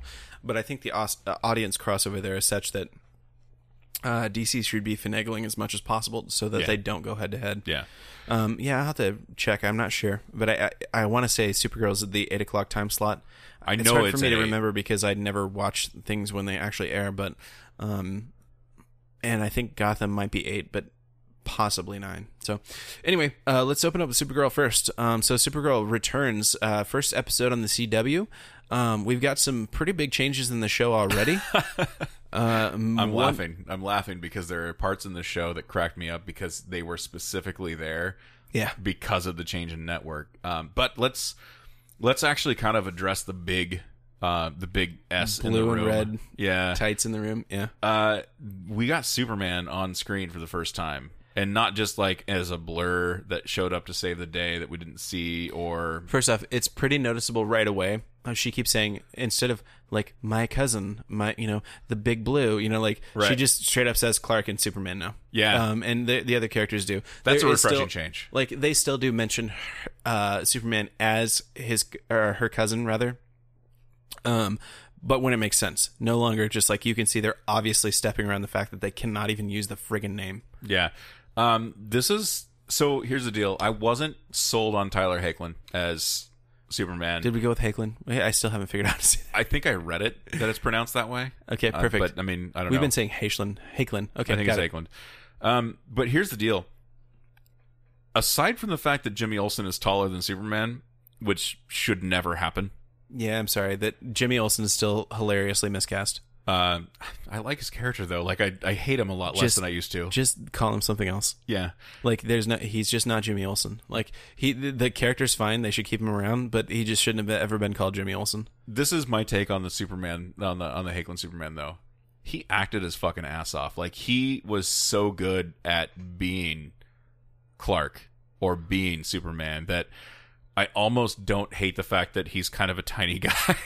See, that's the thing I was going to say. Number one is um, he is, and it, it's really hard these days because on the fucking screen you got Cavill, and Cavill is a beast of a man. Like he's been training hardcore. First off, he Cavill's six four six five anyway. Ca- Cavill has already won the genetic lottery, um, and secondarily, he has been training his ass off for that role. So when Cavill's on screen, he is just the absolute epitome of what Superman should look like. he's he's a god among men. Yeah. Um. So, in, you know, uh, for mere mortals who have a regular job and plan on shooting a TV schedule, that's already going to be hard to compete with. Um. But that is probably my chief complaint with Hoechlin. He doesn't quite fill out the suit the way that I, I expect now. Yeah, I mean, and again, that's I, I give him no, I, I give him some uh, extra points. I think because uh, he's really got a lot to go up against with uh, uh, how good Cavill is in the suit. But the thing that really redeems a lot of his character for me is all the things you said. He's a he's a much better Clark in my opinion, like a much more well-rounded Clark. He's even kind of a little bit more well-rounded Superman. I mean, we're we're just away from the like Superman's always got to be whining about something that that happens in you know uh, Man Man of Steel and uh, BVS. This is this is another thing that you should be aware of too, and you don't find this out until you actually watch this particular episode. But this Superman character in this continuity is actually congruous with the Christopher Reeve Superman movies. Yeah, that was fun. Like, because he was talking about the missile launch on California. I'm like, that happened in Superman. Like, Yeah. they I, I don't know if they're ever going to you know, be more direct about it than that, but you can tell it's a spiritual successor if nothing else. Yeah, for sure. Um, obviously, and there's there's homages to the original, like uh, um, Cat Grant's new assistant, which is Miss Tessmacher, which is the name of the uh, lackey that followed Lex around in the Superman movies. Like that's Yep, that that's how I knew they were definitely paying homage to Superman. Yeah. uh, uh, Reeves as Superman.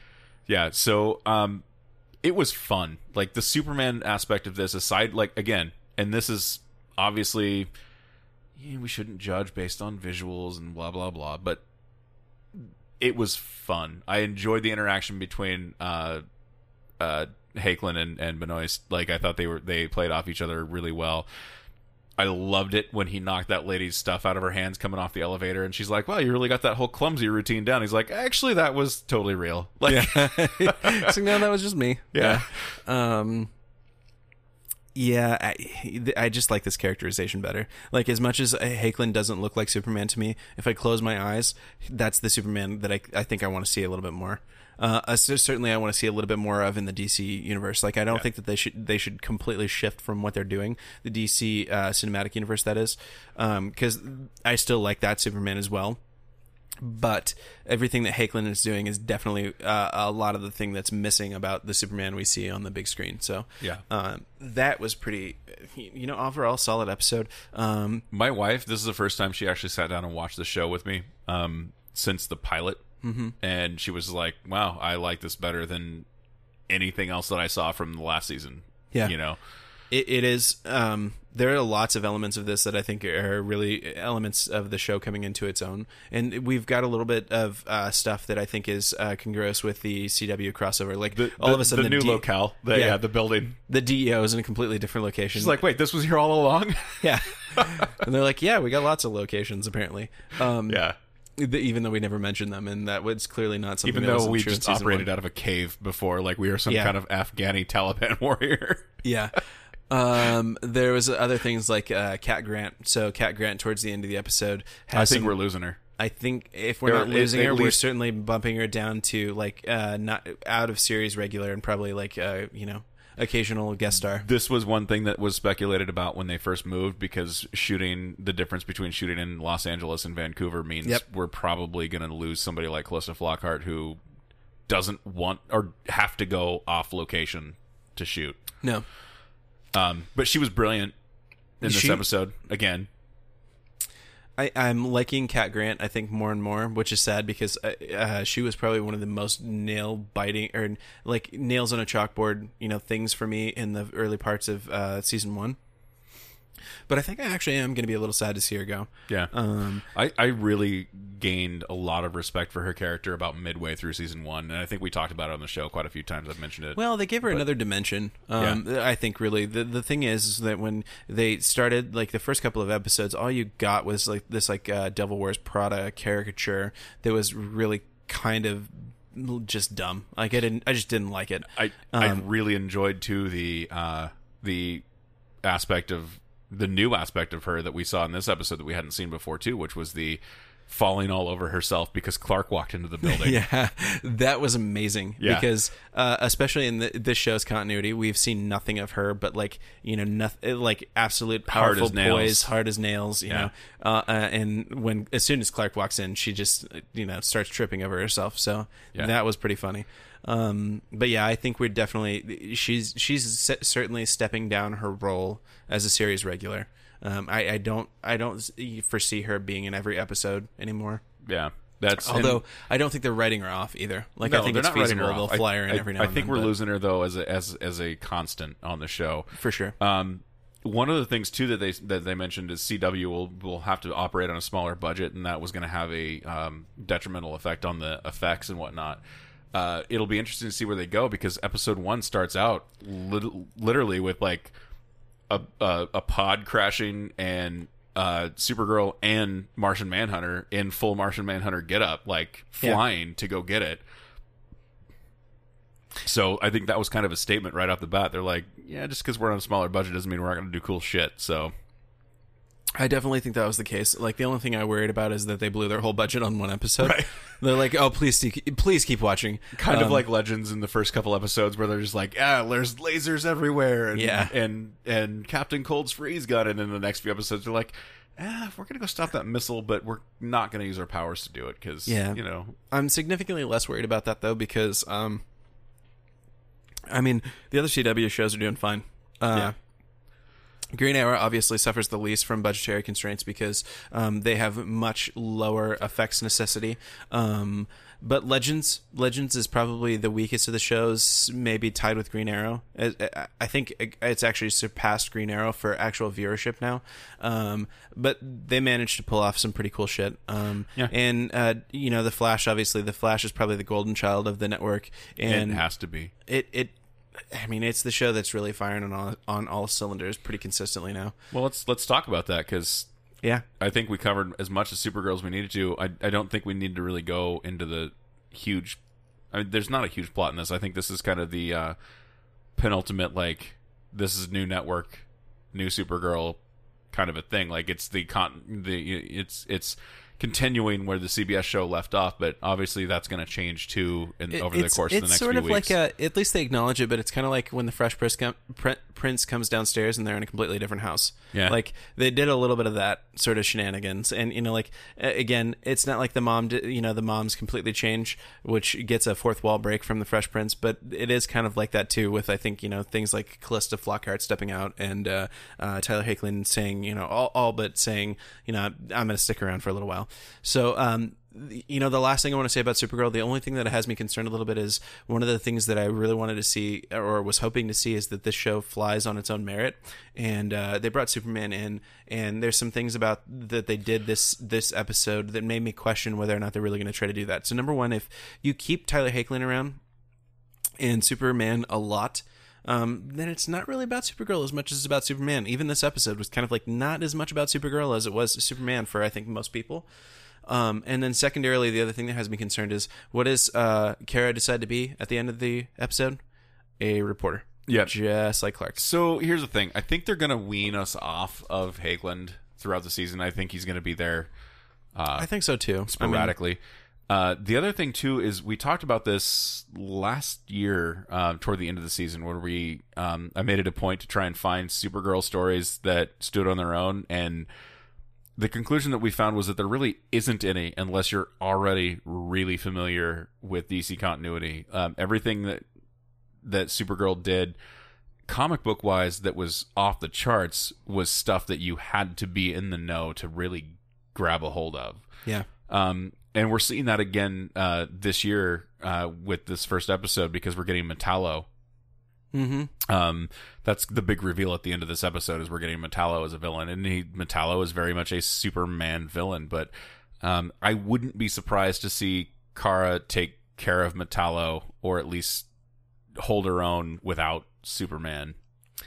And that wouldn't bother me either. Like, um, Arrow's already done this. Like, Deathstroke is a Batman villain, like through and through. Um, he he certainly moves around a little bit in the DC continuity, but generally, when it comes down to it, he's a Batman villain. So, um, you know, as long as they apply it well, I think Yeah. it'll be fine. Yeah, Um, I'm not super worried about Supergirl, and and here's the thing: like, no matter what we see now, we don't know what it's going to be like after the big multi-show crossover that presumably is tying everything together. Yeah, see, I'm really interested in what they're going to do with that, and that's a good segue into Flash because Flash is doing some weird shit. Dude, Yeah, uh, another really solid episode though. Uh, I'm I'm still really enjoying it, although I am kind of waiting for the like. Okay, let's get back to the right timeline now. It- it's- it's but weird. they I think they kind of said in this episode we were this talking is about it. this. This is what we get. Yeah, they they kind of said like, nope, th- this is it. So I stopped and I thought about that for a second. I thought, well, you know, in broad strokes, the characters are all pretty much the same. Yeah. like Like Iris, we haven't lost anything from her, although I'd, I'd say she suffered the most just Yeah. because of her uh, the rift between her and her dad. But they kind of they tied that up in a neat little bow at the end. Yeah, that that was a little too like, oh, they haven't been talking for how long now? And Barry's back for like ten seconds, and he's like, oh, I solved it. We just had to have dinner together. He's like, "Hey, I fucked everything up," and they're like, "Oh, sorry, dad." That explains it. Yeah, my bad. My um, bad. The Cisco thing, I think the Cisco change is going to bother me even more. Um, That one's the one that bothers me the most. the emo Cisco, I think we're going to see him phase back into normal Cisco much quicker than we should, given the the We already kind of did of by the end of the episode. the, so. the circumstances. So yeah, that one probably is going to irritate me a little bit, but not enough to take away from my enjoyment of the show. What I what I love about it um, and hate about it at the same time is I was like, ah, the rival, whatever. I don't really care. And then after the first episode, I was like, well, not a problem. And then, oh, there he is. There's the rival again. And then all of a sudden, oh, never mind, not a problem again. I, I'm sort of starting to wonder if this is going to be the the show's Kenny. Like, Yeah. if, if the all all you know 22 episodes of the season, they're just going to kill the rival over and over again. Yeah. Um, but we do get our first glimpse at the big bad so far that we know of, and that's Doctor Alchemy. Yeah. So I have a question for you about this because I wasn't really cons- wasn't really sure. Um, when I watched the first one, even though they were pointing, you know, they were saying alchemy, I was kind of thinking Savitar.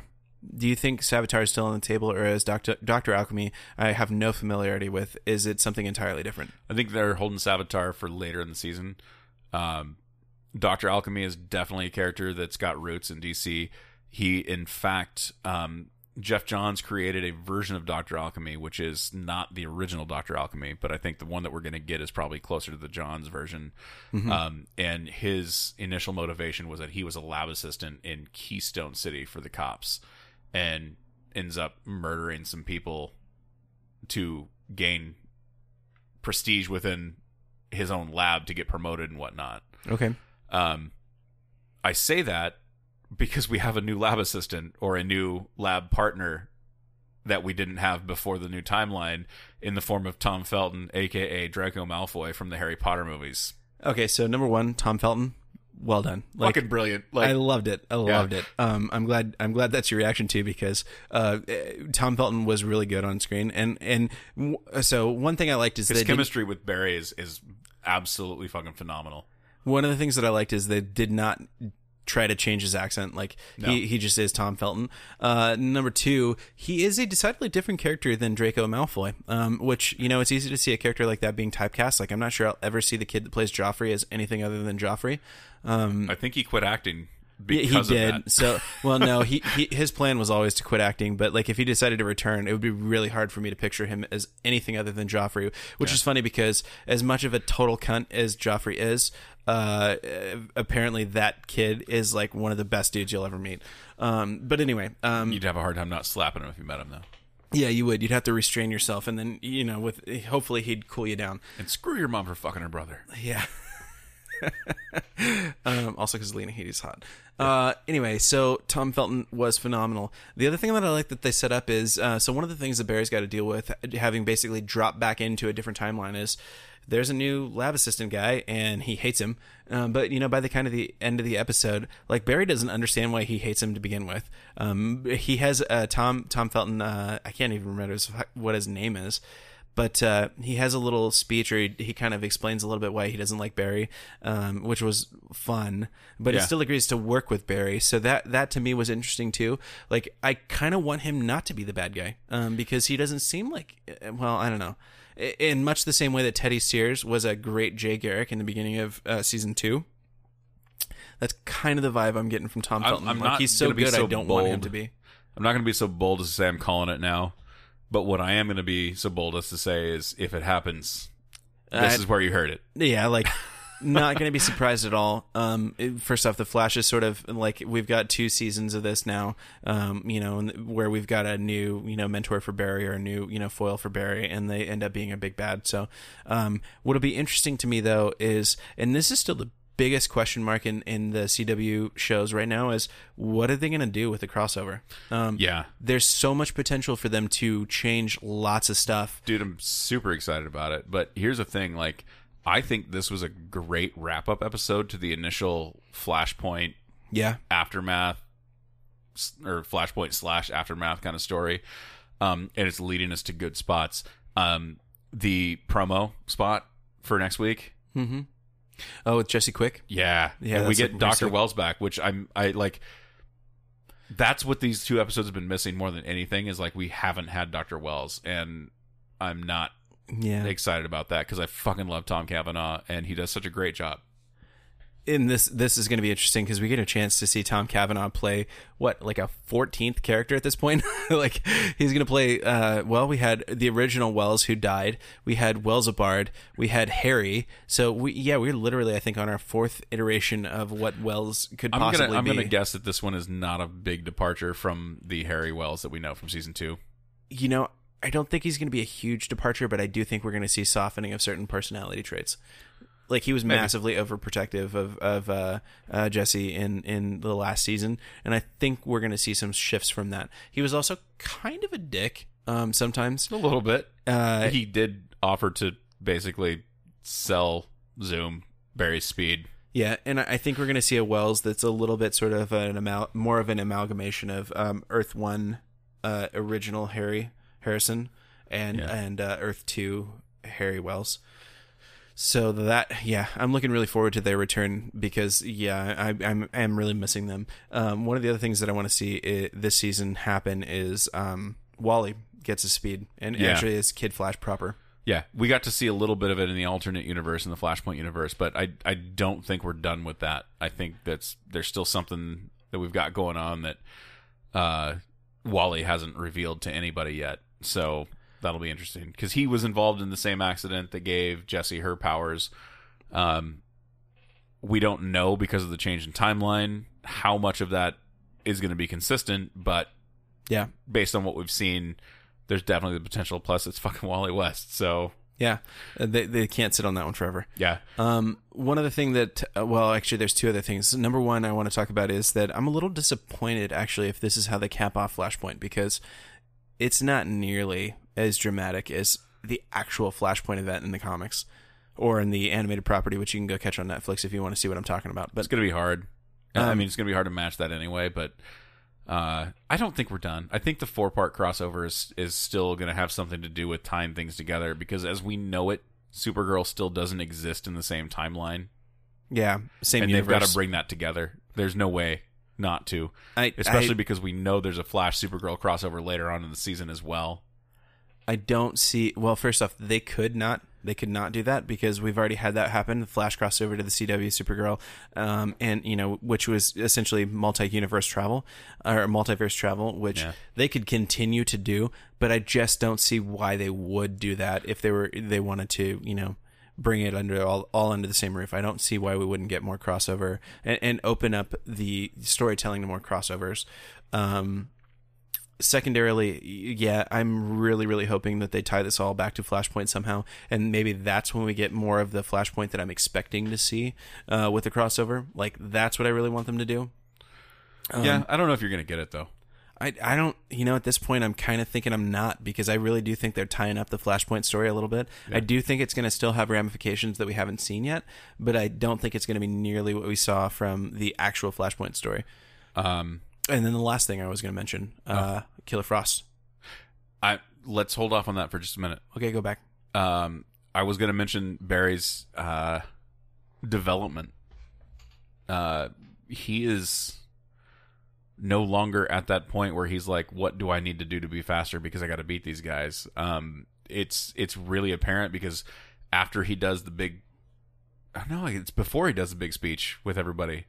It's uh, when he decides he's going to go back and try and change things again. Like he just is like, okay, I'm just going to go run so fast I open up a fucking time portal again. Yeah. like that just happens, and then he gets grabbed by none other than fucking Jay Garrick. Jay Garrick. Damn, that was a big payoff too. That was I, I that was good. that. That. was good. Uh, I didn't see it coming.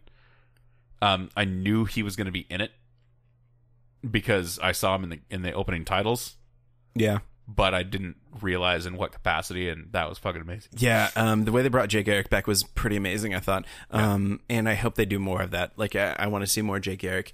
Um, what I don't know, can Jay Garrick hop worlds? Like, how does that work? Because Uh, he's not an Earth One native.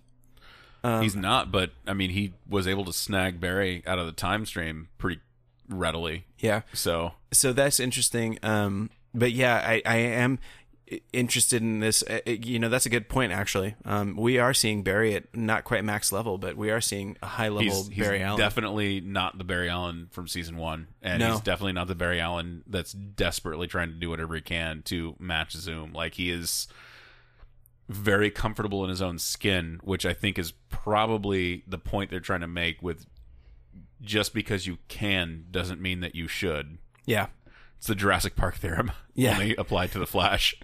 Indeed. Um, we really got to copyright that Jurassic. Park theorem. That's going to come back to us. I mean, I don't think we can actually copyright anything with Jurassic Park in it, but yeah, and I'm pretty sure probably somebody said that before us, but whatever. yeah, I think it's it, it happened organically on the show, so it doesn't count. yeah, absolutely. All right, so the last uh, part of the show leads us to a little bit of a teaser. Uh, Caitlin Fro, uh, Caitlin Snow, rather. Sorry, gave, gave it away. Um, i- is feeling a little frosty at the this end. this actually falls on the heels of Barry. Like, just he makes some kind of offhanded comment about her being an optometrist. And she's like, "Wait a minute, what?" He's like, "No, no, don't worry. Like, You're pretty much the same, You're yeah. you're exactly the same." And then all of a sudden, she's not the Yeah. same. So, I don't think she's evil, I, and I hope they don't go that direction. I don't want to see her become an arch villain of anybody. Like, I, as much as I enjoyed her seeing or seeing her be all catty and Killer Frosty uh, on Earth Two, I don't want to see this Caitlin do that because she's such a fucking strong part of the team. Yeah, so there's that, and actually, this is going to bring me back a little bit when I was uh, thinking about Cisco.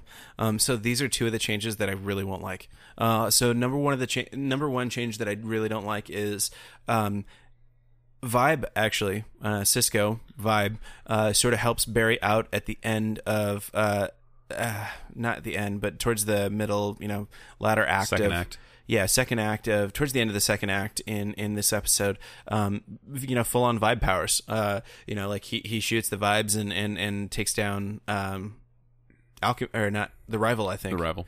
Yeah. Kind of. I mean, he. I, I still don't think it was. we we got a massive assist in a way that. Earth, uh, regular normal timeline Earth One Cisco has not been able to achieve yet. So I'm kind of uh, a little bit bummed that they're kind of skipping that step and they're just taking him, you know, straight up to powered mode a little bit. I don't think they are. I think this is a one-off that isn't going to repeat itself that often. I think this is kind of one of the because even Barry was like, "Hey, you and me, that was pretty cool. Let's do that." And Cisco was like, Yeah, about that. you still Yeah. kind of pissed me off when you didn't go change the timeline for my brother to live. Uh, yeah, but I mean, I, I, I think it's more than that, though. I think he's probably still not developed to the point where that's an everyday thing for him, and and that's okay. Yeah. That's, I'm like you. I would rather see that develop organically. Yep. Um, but uh, you know, time will tell. This is obviously still one of our favorite shows. Um, Yeah. and It's- and we the- wouldn't spend this much time trying to find things wrong with it if we didn't care about it so Yeah. much. And th- I have the same feeling about like Caitlin and Killer Frost. Like I I don't want some Earth One or you know some timeline shenanigans to be how we get Killer Frost. If we get to Killer Frost, like there needs to be a clear fall, and that's what's what's hard for me the last two seasons is um, the Earth Two Killer Frost, uh, uh, you know, mechanism like showing us Killer Frost uh, through her Earth Two top doppelganger. That made sense to me, but Earth One Caitlin Snow just could never be that, and so I'm going to be really disappointed if if this is what they do to get us to that. Um, and you know, I'm not even sure. You know, I know there's continuity, um, but I like this characterization so much that I'm not even sure I ever want her to be Killer Frost. Yeah, that's kind of my thing too. Is is she's she's such a sweetheart. Like, like that's that's that's, one of the- of, her saving grace in this is that like doesn't matter that her fucking fiance has died twice and that the last guy she loved was Zoom. Yeah, Like she's still like a beautiful soul. Yeah. So that, that that's a little rough, but I don't know. M- maybe that's going to be fuel for how how she becomes Killer Frost in this timeline. yeah, Um, but still, I don't like it. it. Feels a little bit like a cheap trick to get there. So, speaking of time cheap travel tricks, is that yeah, way. Let's talk about Arrow. This is not the strongest episode of Arrow I've ever seen. No, it's not the worst either, but it it- it had some God, it had some really things. fucking bad shit in it though. Like, so I'm just gonna start off with the bad. Here's my thing. The last episode that we watched, we were like, man, it looks like they really have gone away from the will they won't they thing with Felicity, and they still have, but now it's a will they won't they with the entire team, and I'm just like, can we fucking not? Like, okay, so the thing that really pissed me off about the whole team aspect is Ollie's training them. They're vigilantes. He doesn't know them. He's done cursory amounts of research on all but one of them. All but one of them, uh, um, the one that he does know, is basically a giant pansy right now. So he's giving them a little tough love and training them in the same way that we've already seen Laurel trained, which is just basically you toughen the fuck up and you do your job um, and and that's how Ollie's treating them. We've already seen Roy being treated in a similar manner. We've seen the original Sara Lance Canary being treated in a similar manner, and they all become badass superheroes.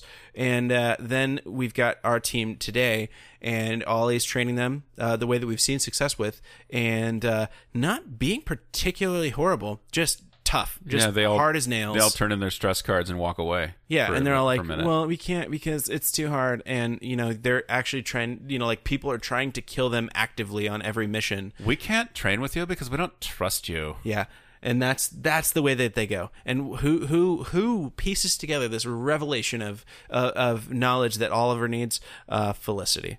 And so, of course, Felicity has to be the way that they tell us that uh, they don't trust you. And so, what you have to do is reveal your secret, um, because I guess you're telling everybody now. You might as well just tell everybody. that's the thing. Let's thing. not see if they're good or bad, or they wash out, or they can follow This directions. is this is actually what made it worse for me. It wasn't just Felicity telling him that. Like it was Curtis's big speech too. Like like again, end of second act kind of a thing. Like yeah, we're not gonna come back because we we don't trust you. And like, I'm like, is Oliver really so dense that we have to have two people on screen tell us this? Not Like, only that, or but do they like- think we're that dense as an audience that we don't get it? Not only that, but it's like, Curtis, you're the only fucking person here that knows who Oliver is, that knows he kicks ass. Like, you're the only person here who has zero reason to question. Like, Wild Dog, fine, he can question. The other chick who's obviously going to take up the canary mantle in the most ham fisted fucking stupid way, uh, you can question at least. You don't know what's going on. Curtis, you're there. You've been here already. You know Oliver has been successful. You know some a little, you know, cursory pieces of backstory. You know hard training is what we're gonna do with this. I mean, who who just like who's like, you know what, I want to be a superhero, but not if the guy who's teaching me is kind of mean. Yeah. Like, if he's kind of mean, then I guess I'm not doing it. Yeah, it's kind of. And how stupid are they Yeah. if they're just like, let's keep trying to take him out individually. Let's not work together. Like the the point of the exercise is to learn the point of the exercise. Yeah, we got it Yeah. like a long time ago. So yeah, not the strongest episode of Arrow to me. That it's just another it's just another like you know you had an idea there uh, I- there was like- an idea that was decent but then you went all stupid writery with it I like the development uh, of the uh, uh, Tyrese character. yeah church his name is church Church, yeah, it's totally Tyrese from The Walking Dead, though. So Yeah, it that's- um, and uh, and then the one chick, CEO lady, like I, I like that piece of the story. I still like the fact that we're getting more um, Thea yeah exposition and whatnot. Uh, lance The- was actually really the standout for me i think in these last couple of episodes uh yeah um i i hope i hope they don't drag the drinking thing out to like the mid-season finale or worse the season finale um the the thing that actually bugs me, like as much as I like Lance, I think I mostly like him because the actor that does him is is probably one of the best actors on the show. Um, I can't remember Paul Blackthorne. Paul Blackthorne yeah Yeah, what uh, drives me nuts about it though is like, uh, th- and I saw this comment on Reddit, and I can't remember who it was, or I'd credit you, but um, he said something like along the lines of like he's had two daughters and he's been to three of their funerals. Like they're stretching this bullshit a little too far. right so here's this this is if i'm sara lance right now i'm pissed because i've technically died twice Yeah, and laurel sweet little laurel dies once and then you go off the deep end and drink Yeah. fuck off well, I mean that, that's not entirely fair. He did have like a, a an episode, I think, when Sara was lost at sea. Well he was already a drunk then like i think Yeah. is the is the point but like But it's kind of like, fuck, man. How many times can you kill fucking uh, Paul Blackthorne's daughters? Like he, he- at this point, it's it's becoming uh, almost uh, like a trope. Um, Yeah. So yeah, as much as I like his progression as a character and, and how they how they handle him and and just how phenomenal Paul Blackthorne is, uh, man, did they need to figure out a little bit better way to. didn't really seem like it took much to write fucking Felicity's mom out of the whole equation either, did it? no, when they were like, she's gone to heaven, I was like, oh, thank fucking god. And they're like, the casino, and I was like, ah, so close. Fuck. Yeah. Yeah. So, um, yeah, just, the, And- I, I, there's no way to say, there's no way around it. We didn't mention this either, but again, we see Felicity on Flash. Not nearly as much of a heinous cunt Just, yeah. as she is on her own show. Far, I mean, and even now, she's not such a heinous cunt. She's just the most annoying. Like, she's where the writers dump all of their stupid, annoying plot ideas. I think on Arrow. It's- it's- whereas Flash, she actually gets to be a character. where where Flash uses Cisco to kind of be the advocate for the audience at large. Yeah, They try and do that with Felicity, only they do it again to to steal a phrase from you in the most ham-fisted way they possibly could. yeah, Like they might as well have her walk on screen while they're doing stuff and be like, Oliver's being mean to his recruits because he doesn't know who they are. Yeah. And he wants them to not be Laurel. Like yeah. I, I just, I really do think the the biggest problem is, and this is why I, I, I first off, I really think still, um, you know, we're only two episodes in, and I'm calling it now. They need new writers. Like Arrow's not going to progress until it is under new management. Like the Arrow's not going to get better until it's under new management. Um, th- there's just no way around it. Like it, it, it may be watchable. They may get it back to watchable again, but it's not going to re- re- achieve, you know, season one and two levels. We're probably going to keep watching it so that you at home don't have to. Yeah. if you don't want to. I mean that that's the but that's the best that's the best I can give it this season so far is uh, episode 1 was pretty strong and episode episode 2 was watchable but there was still many there was still you know not an insignificant amount of like claw my eyes out stupidity moments. Yeah, I just uh, the dude in the bandages, that whole thing. Like, Ragman. I didn't like it. No, that was a little like It was too easy. they didn't they didn't progress that well at all either. it was too easy, and then like, it was that one interaction. That he's like, okay, I'll try the team out again, yeah. and then he wasn't even there. Like. Um, like he's supposed to be part of the team after their conversation on the rooftop, and then he goes and talks to the other dudes, and like he's just not there. Yeah.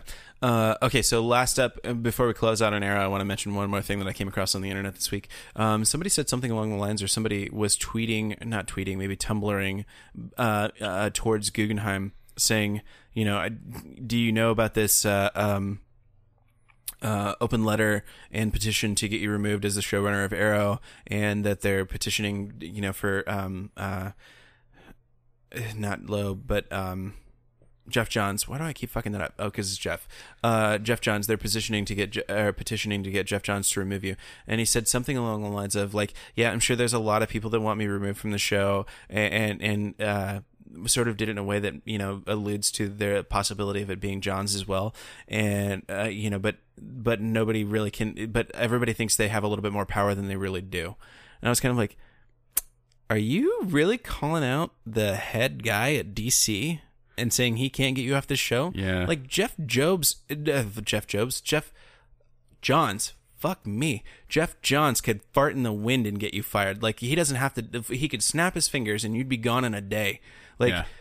and uh, y- it, we'd all be the better for it. Probably. and I'm pretty sure I'm pretty sure he's got Berlanti's ear if he needs it. like eh, that that's the prevailing theory essentially is that uh, Guggenheim has has uh, I don't know like uh, some sort of blackmail on Berlanti or really just that they go back and they're they're you know sort of buddies um, and that's the only reason he's been able to hang on this long but they just if they want this show to be successful they've they've really got to you know face the hard facts it's done nothing but gone gone downhill under Guggenheim's run in fact probably one of the most precipitous drops that I will ever remember in TV history Here's here's the thing.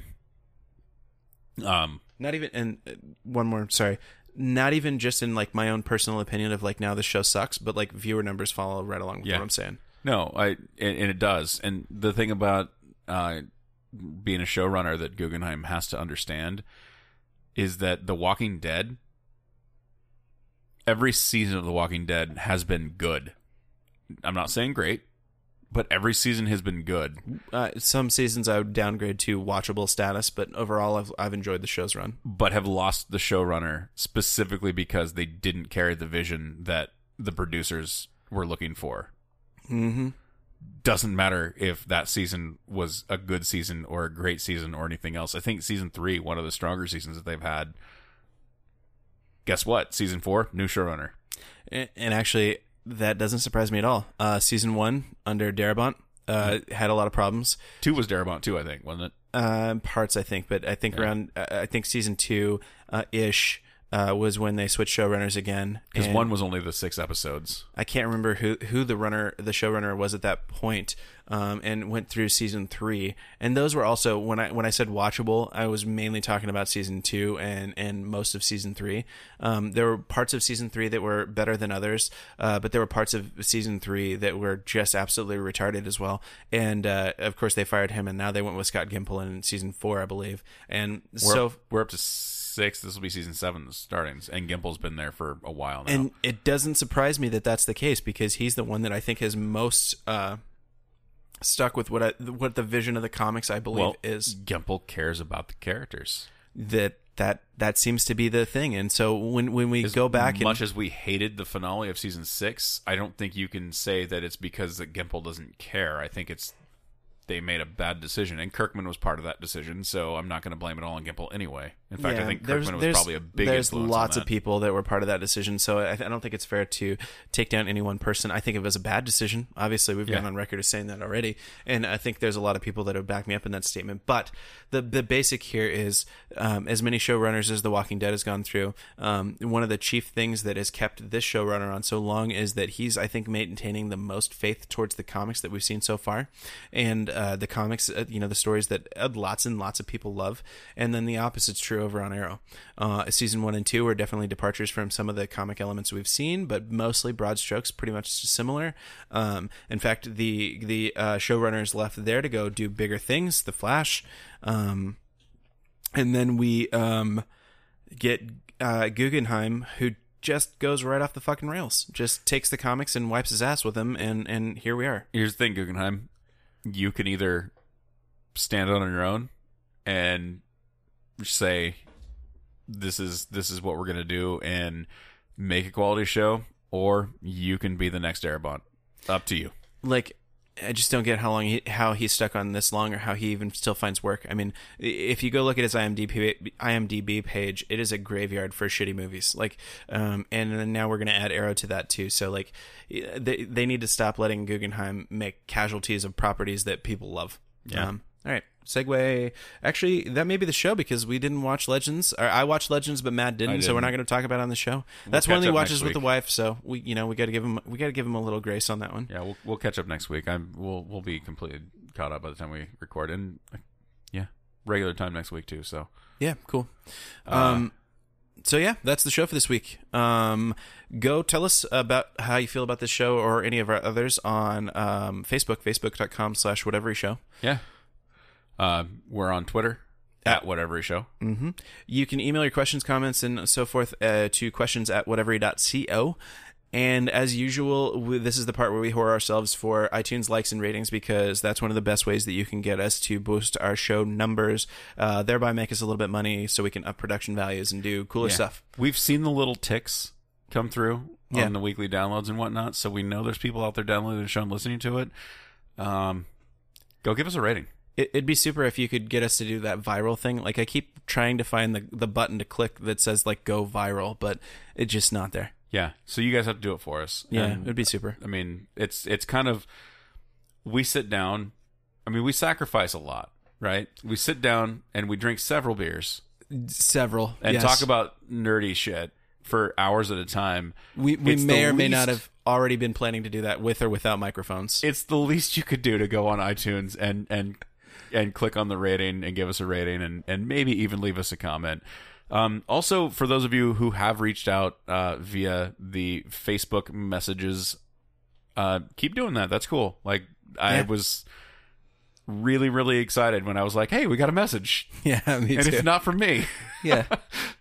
So you know, All right, ladies and gentlemen, that's the show for this week. We'll see you in like seven days or something. yep. Later. Bye.